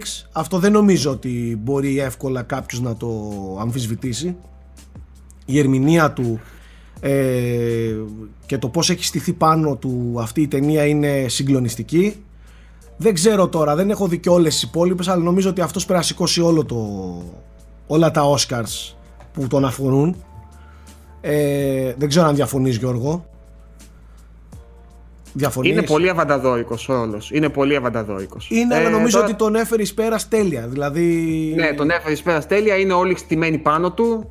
Η ταινία έτσι κι αλλιώς. Ε, είναι ένας ρόλος επίσης που δεν είναι ιδιαίτερα εσωστρεφή. Είναι έξωστρεφή, ρε παιδί μου. Δηλαδή Προσφέρεται, θέλει ναι, ο Τζόκερ κινήσεις, προσφέρεται. έχει εκφράσεις, ναι, έχει εκρήξεις. Όλα αυτά πουλάνε λίγο πιο εύκολα το ρόλο αυτό. δεν εννοώ. είναι όμως εύκολο αυτό που έκανε. Είναι... Δεν είναι εύκολο. Ναι, ναι, γιατί δεν το είναι. συζητάμε τώρα, έτσι. Δηλαδή, φέρε Απλά- μου, φε- είναι ελάχιστοι αυτοί που μπορούν να το φέρουν εις πέρας αυτό που είδα εγώ στο Τζόκερ. και ο Φίνιξ Δεν ανέκαθεν, δεν έγινε τώρα. Ο Φίνιξ ανέκαθεν ήταν ε, απίστευτα ταλαντούχος. Δεν έγινε τώρα. Ε, τώρα, από εκεί και πέρα, η ταινία δεν έχει σχεδόν τίποτα άλλο να δώσει. Αυτό που έλεγε ο Πρίτσκας. Δηλαδή, δεν είναι τίποτα το ιδιαίτερο. Δεν είναι κακή. Δεν είναι κάτι που λες τι βλέπω, αλλά αν πάρεις στην άκρη την εκπληκτική ερμηνεία, σαν ταινία, σαν δομή, σαν σενάριο, σαν, σαν εξέλιξη, σαν πράγματα που έχει να δώσει, όχι απλά δεν είναι τίποτα ιδιαίτερο, αλλά νομίζω ότι σε πάρα πολλά σημεία είναι super μπακαλίστικη. Ε, η εξέλιξη, τα πράγματα που γίνονται απλά για να γίνουν, ε, είναι σαν να φτιάχτηκε ανάποδα. Δηλαδή πήραμε τον, τον Joker εκεί έτσι όπως εξελίχθηκε και πάμε ανάποδα να χτίσουμε όλο το υπόλοιπο μέχρι να φτάσουμε στο σημείο το επιθυμητό. Ε, τώρα, οι θεωρίες που παίζουν τριγύρω, δεν θα δώσω spoilers, ότι όλα γίνονται 11-11 και τέτοια πράγματα, δεν θέλω να δώσω spoilers, οπότε αυτό το μπακαλίστικο σεναριακά καλύπτεται δεκτό. Ε, αλλά σαν, σαν δύο ώρες που είδα εγώ πέρα από την πολύ καλή ερμηνεία του όλο το υπόλοιπο ήτανε Και τη μουσική, εγώ θα ναι, πω. ναι, Η ναι, ναι, μουσική ναι, ήταν ναι, ναι. Εξαιρετική. Ε, θα φτάσω και εκεί. Θα φτάσω για το τεχνικό Ναι. κομμάτι που εγώ στα δικά μου γούστα είναι 100% Σάκης Καρπάς. Στη Ναι, ναι, και η φωτογραφία, φωτογραφία στο του James σκοτάδι, είναι πολύ στις καλές. λήψεις, στη, στην ομότητα. Δεν, δεν. Σε αυτό η ταινία είναι συγκλονιστική. Αλλά μια ταινία χρειάζεται και, και τα υπόλοιπα για να λειτουργήσει. Στα δικά μου μάτια. Εγώ ήθελα δηλαδή. Δεν δε, δεν μ' άρεσε που όλα όμορφα και ωραία δικαιολογούντουσαν με τη μία παπ. Α, ένα όπλο, πάρτο. Ω, πινακίδα, θα σε σκοτώσω στο ξύλο. Αυτά δεν. δεν ε, α, μία πόρτα εκεί πέρα. Κάτσε να πούμε στο ισχυρότερο, στο πιο ισχυρά φρουρούμενο κτίριο της πόλης από την πίσω πόρτα. Καταλαβες, σεναριακά μπορεί να κολλάνε με, την, με, τη, συν- με τη θεωρία που υπάρχει και εωρείται, αλλά σαν ταινία μου κάθονται όλα cringe μπροστά μου. Οπότε το Joker μου άρεσε, δεν με ξετρέλανε. Το θεωρώ υπερβολή όλο αυτό που συνέβη με τις κριτικές και best movie ever και τέτοια πράγματα. Και αποδεικνύεται, ξαναλέω για τα δικά μου μάτια, ότι μια πάρα πολύ καλή ερμηνεία δεν είναι αρκετή για να κάνει μια πάρα πολύ καλή ταινία. Η ταινία δεν είναι μόνο η ερμηνεία. Αυτό που θέλω να πω εγώ είναι ότι ίσως ξεγελάει πάρα πολύ η ερμηνεία και σε κάνει να υπερεκτιμήσεις το σύνολο. Μπορεί, γιατί είναι συγκλονιστικός ξαναλέω. ο Ναι, φίλος. η ερμηνεία δεν παίζεται. Ο τύπος είναι για Αλλά το σινεμά είναι πολλά πράγματα πέρα από ερμηνεία. Ε, ναι, εντάξει, ό, όλα αυτά που περιγράφετε, παιδιά, είναι απλά η υφή της ταινίας. Το πώς την αισθανόμαστε, τη νιώθουμε και τη βλέπουμε. Η ουσία της εκεί έχει θέματα, εντάξει. Η ουσία, αυτό που αποφύγει. έλεγες και εσύ, ρε Ναι. Γιώργο. Δηλαδή δεν έχει κάποια ουσία αυτό που είδα. Ναι. Και ακόμα και στα σχόλια που προσπαθεί να κάνει τα κοινωνικά, ε, είναι κάτι που προ- πάω να πω κάτι, αλλά ουσιαστικά δεν λέω και τίποτα, ας πούμε, κατάλαβες. Ναι. Δηλαδή δε- δεν μπορεί να αρθρώσει με σαφήνεια. Δες με το Parasite πόσο, πόσο ξεκάθαρο και πόσο λεπτομερές και με πόση ε, διεισδυτικότητα, ας πούμε, είναι αυτό που λέει. Και, και πράγματα τα οποία δεν μπορείς, δεν μπορείς να αρθρώσεις εύκολα σε λέξεις αλλά τα καταλαβαίνεις. Ενστικτοδός τα καταλαβαίνεις. Κατάλαβες γιατί. Πώς να σου πω, πιάνει, πιάνει λεπτές λεπτές υφές, λεπτές απο, αποχρώσεις του προβλήματος που θίγει. Αυτό το ήθελα να Joker πω. ότι είναι ένα το Joker χοντροκομμένο απλά. πράγμα. Το, το Joker σαν να σου διαβάζει τα bullets των Ναι, προβλημάτων ναι, ναι, χωρίς ναι, ναι, να αυτό τα. ακριβώς. Α- Χωρίς αυτό να τα. ακριβώς και, και, και ούτε καν με μια συνοχή ραμμένα. Ναι. Τέλος πάντων, Α, για μένα και- τέλος πάντων, ναι, υπερεκτιμημένη. ας, ας μην μείνουμε άλλο στον Joker, γιατί πιστεύω έχουμε πολλά να πούμε και για το Witcher, το οποίο ενδεχομένως να μην αξίζει κιόλας τόση ώρα θα το αφιερώσουμε, αλλά επειδή είναι το talk of the town, ας πούμε, αυτές Πω τις πω μέρες, κακία, Χριστέ μου, θα μας όλοι unsubscribe. Πω πω. Λοιπόν, καταρχάς πρέπει να- να παραδεχτούμε όλοι ότι το Witcher ε, είναι πολύ καλύτερο από αυτό που περιμέναμε. Έτσι. Σε κάθε περίπτωση. Ναι, Ε, δηλαδή- καλά, κοίτα, αυτό είναι σχετικό με το τι Μάστιγα περίμενε ο στις καθένας παιχνίδια. τώρα. Ναι, Κοίταξε, εγώ, όταν, όταν το είδαμε, όταν είδαμε το Καβίλ, Ναι, στο, στο θέμα Καβίλ ήμασταν όλοι λάθος. Όλοι λάθος. Ισχύει. ο Καβίλ τελικά ήταν μια χαρά. Μια Έτσι. χαρά, όχι απλά μια χαρά, Όχι το απλά μια ψιλοσώνει χαρά, κιόλας ο παιδιά. ίδιος. Ο- Σηκώνει τη σειρά. Είναι- Σαν, σαν Γκέραλτ είναι τέλειος. Είναι Ναι. μια χαρά. Με, με το πέτσινο έχω πρόβλημα εγώ που είναι τσαλακωμένο από τα τζάμπο. Αυτό το συζητάμε. Αλλά Ε, το, το... Δεν είναι μόνο το πέτσινο. Δεν είναι μόνο το πέτσινο. Ε, το πέτσινο φαίνεται τόσο χάλια επειδή ειδικότερα το production design είναι σε πολύ χαμηλά επίπεδα. Πολύ δεν ξέρω αν δεν χαμηλά. είχα budget, αλλά ρε παιδιά, όλα τα δωμάτια άδεια, οι τείχοι άδειοι, τα, τα σκηνικά αδιάφορα. Δηλαδή κάτι να σου δώσει μια αίσθηση ιστορίας, ε, ζωής. Κάπως ρε παιδί μου. μου ένιωθες φάνηκαν ότι πολύ ζουνε- σκηνικά. Ναι, ναι, ναι. μου δεν- φάνηκαν πολύ φτιαγμένα σκηνικά για να γυριστεί σειρά. Και, Δεν- και βλέπεις ότι προσπαθούν να το καμουφλάρουν με ομίχλη, έντονο Ναι, ναι. τυλιζάρισμα, με τέτοιο, αλλά δεν γίνεται. με φωτισμούς Για παιδιά, και φαίνεται. τέτοια. Είναι Φαίνεται, φτωχό. εγώ έκανα ένα σχόλιο στο Twitter, το οποίο το σχόλιο το άκουσα από τον Μπρίτσκα να σας πω την αλήθεια, ότι εμένα μου κάνει σαν ένα σύγχρονο Ζήνα και Ηρακλής. Εντάξει, με μια υπερβολή, Με αλλά μια- έχει, προφανώς. έχει. Ιδίως τα πρώτα τρία επεισόδια που πάει από, το, από τη μία περίπτωση στην άλλη. ξέρω εγώ. Άντε το δύο είναι με τη Γέννηφερ, άστο. Το πρώτο και το τρίτο που πλα- πάει απλά σε περιπτώσεις, ε, θυμίζει λίγο σαν δομή Ηρακλής, έτσι Είναι, δεν είναι. είναι, είναι, Ο είναι. περιπλανόμενος, Ναι, ναι, ναι, περιπλανόμενος ναι, ναι, ναι. ήρωας που Είναι. βοηθάει από εδώ και από εκεί. Είναι. θα, σου πω, θα σου πω ότι καταρχάς τα εφέ δεν, δεν είναι καθόλου πιστικά. Το, bud- το low budget φαίνεται. Ε, τα σκηνικά, η, τα κουστούμια όλα τόσο καθαρά. τόσο φρέσκα, τόσο. Κατάλαβες, δεν έχουν εκείνο του Game of Thrones. Θα μου πεις, τι συγκρίνεις ρεσάκι. Ε, έτσι. κοίταξε, ακόμα όμως και η πρώτη σεζόν του Game of Thrones ήταν πολύ πιο προσεγμένη από Όχι, αυτό. Και, ναι, και, άλλο, και άλλο το budget και άλλο το εντάξει, οκ, άστο. Ναι, ναι, ναι. Ε, εγώ θα σου πω και σε άλλα. Οι ερμηνείες, ρε φίλε. Οι ερμηνείες είναι τραγικές. δηλαδή πριν του Κάβιλ που, που κάνει μόνο ένα. «Mm, yeah, mm», δεν είναι. άστον, Ε. άστον τον Witcher. ναι. Οι υπόλοιπες ερμηνείες είναι Star Channel. Ε, δεν είναι ερμηνείες για να πούμε πω πω τι σειρά είδα Χριστέ μου τι είναι αυτό που πω πω σοκ και δεν ξέρω τι γίνεται τελικά με τον κόσμο γάμο. τόσο εγώ είμαι στραβός ή αρμενίζουμε στραβά ή ο, σ- ο γυαλός είναι στραβός Κάτσε, περίμενε. Για να, γιατί εγώ β- βρήκα και κάποια θετικά και πιστεύω ότι και γενικότερα εγώ η σειρά θετικά να από σου τη πω. στιγμή που πήγε καλά, πιστεύω ότι θα έχει τώρα την υποστήριξη που αξίζει και, και δικαιούται αυτός ο κόσμος για να βγει ζωντανός στην οθόνη. Όχι αυτό το πράγμα που πιστεύω είδαμε. ότι η δεύτερη Καταρχάς, σεζόν θα είναι φανταστική Ναι, με, με δεδομένο το ότι, ελπίζω. ότι θα πάρει και το budget που, πρέ- που πρέπει Και γιατί πήγε πολύ ξέρεις καλά. κάτι, πέρα από αυτό, από το ότι η παραγωγή είναι λίγο φτωχή, ε, σεναριακά ρε παιδιά έχουν κάνει πολλά πολλά λάθη και είναι πολύ σαλάτα.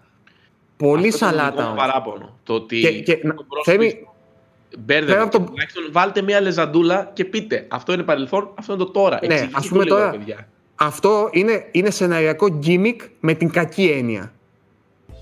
Πέρα από το. Δηλαδή δεν, δεν συνεισφέρει σε τίποτα. Από τη στιγμή που λες, θα δομήσω τη σειρά με αυτόν τον τρόπο, θα πρέπει να το κάνεις έτσι ώστε στο τέλος να υπάρξει ένα όφελος, αφηγηματικό όφελος. Όχι μόνο να πεις Α, κοίτα τι Κοίτα, σκέφτηκαν. αυτό το εξήγησαν γιατί λένε ότι κανονικά στα βιβλία εστιάζει στον Γκέραλτ, έτσι, σχεδόν εξ ολοκλήρου εισαγωγή. Οπότε, άμα μετά στη δεύτερη σεζόν σου έφεραν τη Σύρη και ασχολιόταν όλη η σειρά μετά με τη Σύρη, ο κόσμος δεν θα την ήξερε. Θα λέει γιατί μας έφερες αυτήν; Εμείς ήρθαμε εδώ με τον Γκέραλτ. Κατάλαβες; Ε, να σου πω κάτι.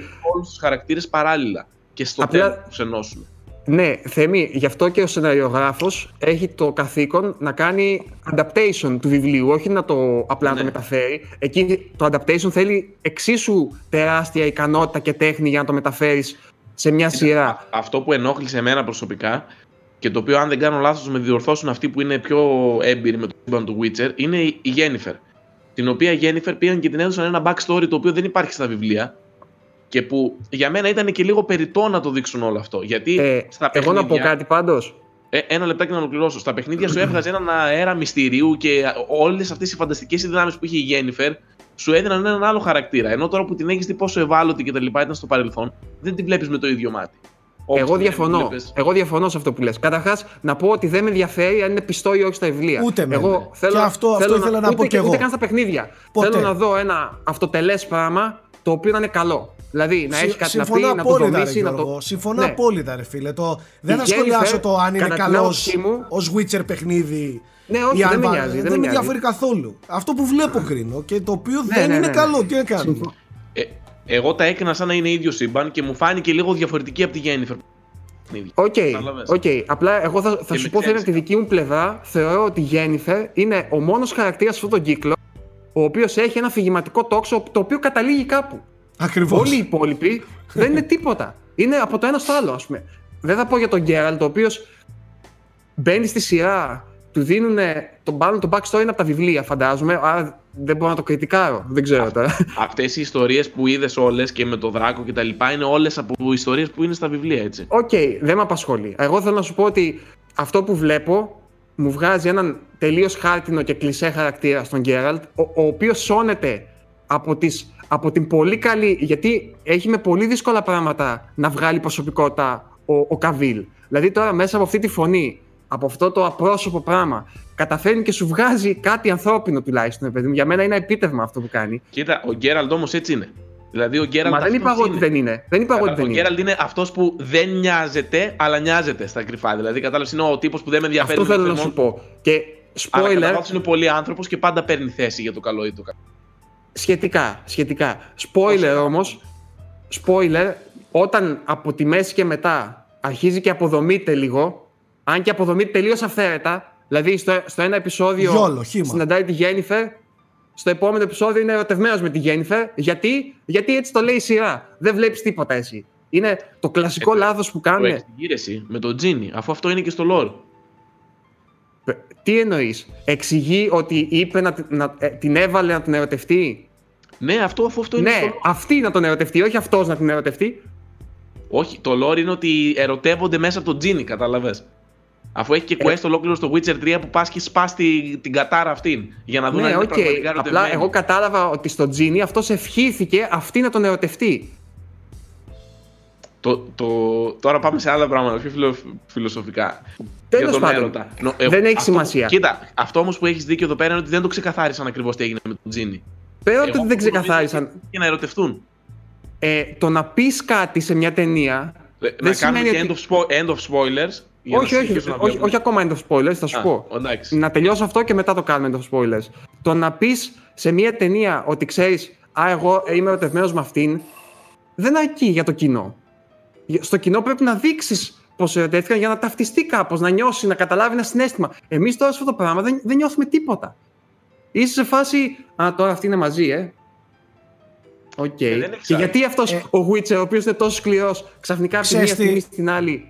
Έχεις Λιώνει. δει- Λιώ- Λιώνει Έχεις για την δει, τέτοια. πώς τη λέγανε ρε την, ε, την, ε, τη σειρά που γινόντουσαν αλλαξοκωλιές στο 90s. Δεν λέω τον Beverly Hills, το άλλο το σοβαρό με τους μεγάλους. Όλο με και το- γοητεία. Το άλλο Τόλμη και και γοητεία. γοητεία. δηλαδή, α, τώρα, τώρα αυτοί οι δύο πηδιούνται μαζί. Ωραία. Α, τώρα πήγε. Α, τώρα τα έχει με αυτήν. Α, οκ. Χωρίς ε, συνοχή, ας πούμε. Τέλος Ναι, πάντων. ο- ξέρεις τι, πρέπει να έχει μια δραματοποίηση όλο αυτό. Αλλιώς, άμα δεν δραματοποιήσει το κοινό, δεν το βιώσει. Ε, δεν λειτουργεί, ρε παιδιά. Πώς να το κάνουμε. Δηλαδή, η, η σχέση τους είναι στο επίκεντρο όλης της της σεζόν, έτσι. Ε, δεν λειτουργεί η σχέση τους. Πάει όλη η σεζόν, συγγνώμη κιόλας. Για μένα δεν λειτουργεί, δηλαδή δεν νοιάζεσαι ιδιαίτερα. Ε, παιδί μου, να πω, γιατί πιο πολύ νοιάζεσαι η Γέννηφερ, ας πούμε, που λες, έχει τουλάχιστον μια αρχή, μια μέση και ένα τέλος. Κάπως. Ναι. Παρότι και ερμηνευτικά όντως δεν είναι και ό,τι καλύτερο, αλλά σεναριακά τουλάχιστον σαν Και εγώ κείμενο. και άλλο κολλάω. Και σαν casting δεν είναι καλή επιλογή. Και, Τι και να αυτή σου και πω, η δεν- Siri. Καταρχάς, η Siri είναι παιδί, υποτίθεται σε εκείνο το σημείο της ιστορίας και τον έρχεται εδώ τον, τον, τον Χένρι. δεν Που, γίνεται που, η Siri. που ο είναι, Καβίλ είναι θηρίο, έτσι. ναι, που κάνει είναι θηρίο. Δηλαδή, βάλτε ένα πιο μικρό παιδάκι. Και Ναι, επί- δεν οι τρεις- ξέρω. επίσης οι τρεις, και οι τρεις και η Γέννηφερ, δεν έχουν καμία σχέση. Και με το πώς με το πώς περιγράφονται στα βιβλία και με το πώς τις έχουμε συνηθίσει στα παιχνίδια. Αυτό δεν μας ενδιαφέρει. Εννοείς. Δεν ξέρω αν δεν με, παίζει εμένα και αυτό δεν με, κατά δεν με ανάγκη political απασχόλησε correctness. καθόλου. Θέμη, Δεν να με ξέρεις. ενδιαφέρει ούτε εμένα, ναι, καθόλου. Ε, εμένα μου κακοφάνηκε πάρα Παιδιά, πολύ. Εγώ τα βλέπω στο μυαλό μου. Είναι Παιδιά, ενιαίο εγώ το- δεν μπορούσα να. Στο δεύτερο επεισόδιο, με το δαίμονα και την πέτρα που τους χτύπησε στο κεφάλι. Και εμφανίζεται ο δαίμονας και βλέπω στολή και σκηνικό Power Rangers να, να, να, να κουνιούνται τα αυτιά έτσι ψεύτικα πλαστικά εδώ. Ε, δεν, ε, δεν άντεξα, πνίγηκα. Πνίγηκα. αλλά, αλλά παραδέξου ότι στο πρώτο επεισόδιο η σκηνή μάχη ήταν πολύ καλή. Α, σε αυτό δεν έχω να πω. Οι σκηνές Καλές μάχη τις σκηνές μάχης, παιδιά. σκηνές μάχης και το sword fighting είναι Ναι, καλύτερο, είναι πολύ καλό. καλύτερο Ε, από Game ε. of Thrones, καλύτερο από πάρα πολλά. Εμένα, παραδείγματος χάρη, δεν με πείραξε τόσο η παραγωγή, με πείραξαν άλλα πράγματα που σας είπα. Η σε- Γιατί εγώ το βλέπω σε ενιαίο σύμπαν στο μυαλό μου. Ε, να πούμε λίγο και κάποια θετικά, έτσι, γιατί δεν είναι όλα τέτοια. Καταρχάς, Εμένα ακόμα μου και άρεσε έτσι. Γενικά, έτσι. Πέρα από την κρίνια που λέω τώρα, εμένα μου άρεσε. Δεν είμαι τόσο. Ε, φ, εγώ είμαι είδα λίγο σε πιο φάση. ανάλογα. Εγώ είμαι σε φάση Πέρα- για να δούμε το δεύτερο κύκλο. Δεν, δηλαδή, Ναι, είμαι σε Κυρίως φάση Το κα- αίσθημα δεν είναι 100% ικανοποίηση. Είναι το ότι. Α, τελικά δεν βγήκε πατάτα. Είναι οκ. Κατάλαβες. Αυτό δεν, Οκ, δεν ναι, το το- περίμενα. το δέχομαι. Ήταν Εγώ πολύ το δέχομαι. κακό Πατάτα δεν είναι σίγουρα. και ήταν οκ. Πατάτα δεν είναι σίγουρα. Γλυκοπατάτα όμως είναι. Ω. Για πες Γιώργο. Εγώ αυτό που μου δίνει ελπίδες για το μέλλον είναι ότι α, βλέπω ότι από πίσω έχει ποιοτική φαντασία το σύμπαν και το υλικό. Το δηλαδή σύμπαν βλέπεις είναι άσχημο, ότι... Το υλικό που πίσω έχει να κάνει παπάδες. Ναι, δηλαδή υπάρχουν στιγμές, εκλάμψεις μέσα που, που νιώθεις ότι βλέπεις μια φλογίτσα που λες αυτό ας πούμε άμα το φυσήξουν λίγο θα γίνει καλό, θα μεγαλώσει δηλαδή η φλόγα. Συμφωνώ. Αλλά θέλει προσοχή. Θε, θέλει καταρχάς περισσότερα λεφτά οπωσδήποτε, αλλά θέλει και καλύτερους σεναριογράφους ή πιο πολύ χρόνο. Μπορεί να μην είχαν χρόνο οι άνθρωποι. Δεν ξέρουμε τι δει από πίσω. Και Η εγώ επόμενη συμφωνώ. σεζόν- Πάντως έρθει το 21, φάνηκε λίγο παιδιά. βιαστικό. Χρειάζεται, χρειάζεται κάτι πιο ποιοτικό στη γραφή. Χρειάζεται Ναι. περισσότερη λεπτοδουλειά Οπωσδήποτε. στη γραφή και στους χαρακτήρες και στο υπόλοιπο σαν σύνολο. Χρειάζεται μερικά εκατομμύρια παραπάνω οπωσδήποτε για όλο το υπόλοιπο. Σκηνικά, κουστούμια, εφέ, δεν το συζητάμε. Εκεί θέλει πολλή δουλειά η σειρά. Ε, και από εκεί και πέρα νομίζω ότι έχει όλα τα φόντα να γίνει κάτι πραγματικά πολύ καλό στο δεύτερο κύκλο. Το γεγονός όμως ότι επειδή είμαστε gamers και λατρεύουμε τα Witcher και τα λοιπά, θα μας κάνει να εθελοτυφλούμε και να μην βλέπουμε τα, τα πράγματα που χτυπάνε όντως, ε, δεν είναι και ό,τι καλύτερο. Το ότι, το ότι τελικά μένει θετικό πρόσημο, μένει. Αλλά το να λέμε best series ever και ό,τι καλύτερο έχει δείξει το Netflix και δεν είναι. Τώρα μην τρελαθούμε. Το θετικό είναι ότι δεν απογοήτευσε. Και ότι με την επιτυχία που έχει, το Netflix θα έρθει τώρα και θα σου πει πάρε και φτιάξε μου τώρα σεζόν. Το καλό είναι ότι πήγε πολύ καλά και επίση ένα πολύ θετικό και τα λέμε τώρα μεταξύ μας εδώ οι gamers είναι ότι έρχεται κάτι από video games, γιατί από video games έρχεται τώρα, δεν είναι γιατί είχε καλό βιβλίο. Γιατί πήγε καλά το Witcher, το παιχνίδι έρχεται η σειρά στο Netflix. Ε, βλέπουμε κάτι καλό, κάτι που δεν το έχουμε συνηθίσει σε, σε τέτοιες μεταφορές. Ε, σε τέτοιες μεταφορές και το αντίστροφο, ε, έτσι. Και, και όχι μόνο αυτό, είναι νομίζω η πρώτη έτσι περίπτωση όπου το ένα θέφει το άλλο εξαιρετικά καλά. Δηλαδή είδατε ναι. ότι έδωσε μια τρομερή Witcher 3 η σειρά. Και νομίζω ότι ήδη ξέρουμε, το, το είπαμε και στο Twitter τις προάλλες, ότι ετοιμάζονται πάρα πολλές σειρές γενικότερα, αλλά νομίζω ότι λίγο παραπάνω κάποιοι να σήκωσαν λίγο το βλέφαρό τους και να είπαν «Όπα, αυτό ναι. λειτουργεί ρε παιδί μου, ίσως, ίσως μπορούμε και εμείς να πλησιάσουμε λίγο Netflix, να κάνουμε κάτι». Ναι. Απλά χρειάζεται, χρειάζεται λίγο παραγωγή λίγο παραπάνω παραγωγή για να μπορούμε να την πούμε σειρά που κοιτάει στα μάτια καλές, ουσιαστικά καλές σειρές. Ωραία. Θα μου δώσετε τώρα δύο λεπτά να πω σούπερ συμπυκνωμένα για μια σειρά. Με ένα μικρόφωνο που έχει διαλυθεί, αλλά πες το. Το μικρόφωνο σου. Στοπ λίγο. Ένα, κάτι τελευταίο πέντε δευτερόλεπτα. Μου κάνει πάντα εντύπωση πόσο ο κόσμος γουστάρει αυτό το medieval fantasy setting. Νομίζω ε, ότι ένας ναι. από τους λόγους που είναι πολύ πετυχημένο το Witcher είναι και αυτό. Ναι. Δηλαδή, συμβάλλει, συμβάλλει. πολύ, δεν ξέρω. Του τους συγκινεί, ρε παιδί, όπως και το Game of Thrones παλιότερα κτλ. Λοιπόν, Συνέχισε. Πολύ συμπυκνωμένα να πω ότι το αντίστροφο από το Witcher είναι το Mandalorian σε επίπεδο παραγωγής. Εκεί έχει πέσει το χρήμα, η κάνουλα είναι ανοιχτή έτσι. Υπερπαραγωγή η σειρά. Τελείωσε ο πρώτος κύκλος και μου άρεσε πάρα πάρα πάρα πάρα πολύ. Είναι ό,τι καλύτερο πιστεύω έχει δώσει το Star Wars τα τελευταία χρόνια. Πραγματικά. Καμία σχέση με τις ταινίες. Πάει σε κάτι δικό του είναι ένα, ένα cowboy Star Wars, να το πω έτσι. Καταφέρνεις να δεθείς με ένα χαρακτήρα ο οποίος φοράει συνεχώς κράνος.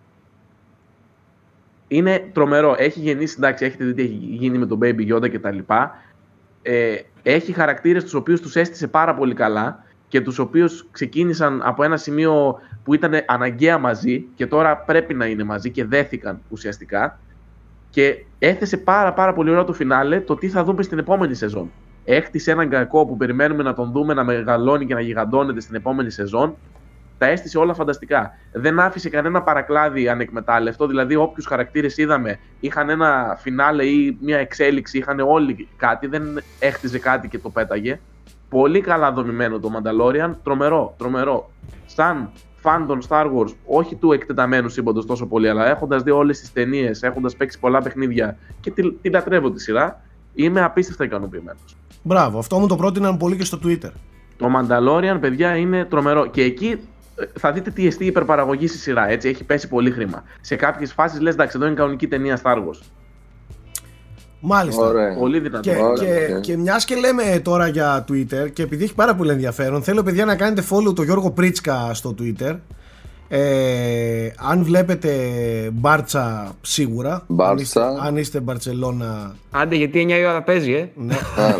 Πάλι θα χάσετε Πάλι θα γκρινιάσετε Twitter oh, Δεν σε αντέχω άλλο Δεν σε αντέχω άλλο πω, πω.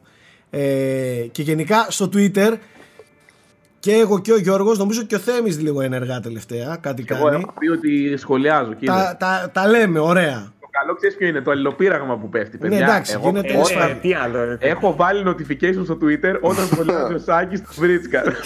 Ναι. Γιώργο, ένα τελευταίο. Πώς σου φάνηκε, πόσο, πώς σου φάνηκε που σε πετσόκοψε έτσι ο Μιγιαζάκη και το Σέκυρο που πήρε παντού Game of the Year και τέτοια; Γεια σας παιδιά, τα λέμε. Παιδιά, το Sekiro. Καλή χρονιά να έχουμε. Όσο- Είμαστε βλάκες, δεν Θα τα είπαμε στα βγει- παιχνίδια. θα Βγήκε βγει σε εμάς. DLC, easy mode, τελικά. Φέτο έσπασε ρεκόρ η ψηφοφορία μας με 5.000 ψήφους. Έτσι έγινε χαμός φέτος και βγήκε το Σέκυρο. Με σχεδόν χίλιους έτσι και εδώ. Το Σέγκυρο πήρε από εμάς δύο βραβεία. Και από εμάς και από το κοινό μας. Πώς σου φάνηκε, Πρίτσκα; Μπράβο. Έχουμε Πώς πολύ ωραίο σου γούστο φάνηκε, ομαδικά. Πρίτσκα; Δεν μου λες, Πρίτσκα, πότε θα δεις τα credits από αυτό το παιχνίδι; Θα τα δω κι εγώ κάποια στιγμή. Άντε γεια, Θα έρθω τα να με λέμε, τη- βοηθήσεις. άντε γεια, τα λέμε την άλλη εβδομάδα. Να είστε όλοι καλά, γεια σας.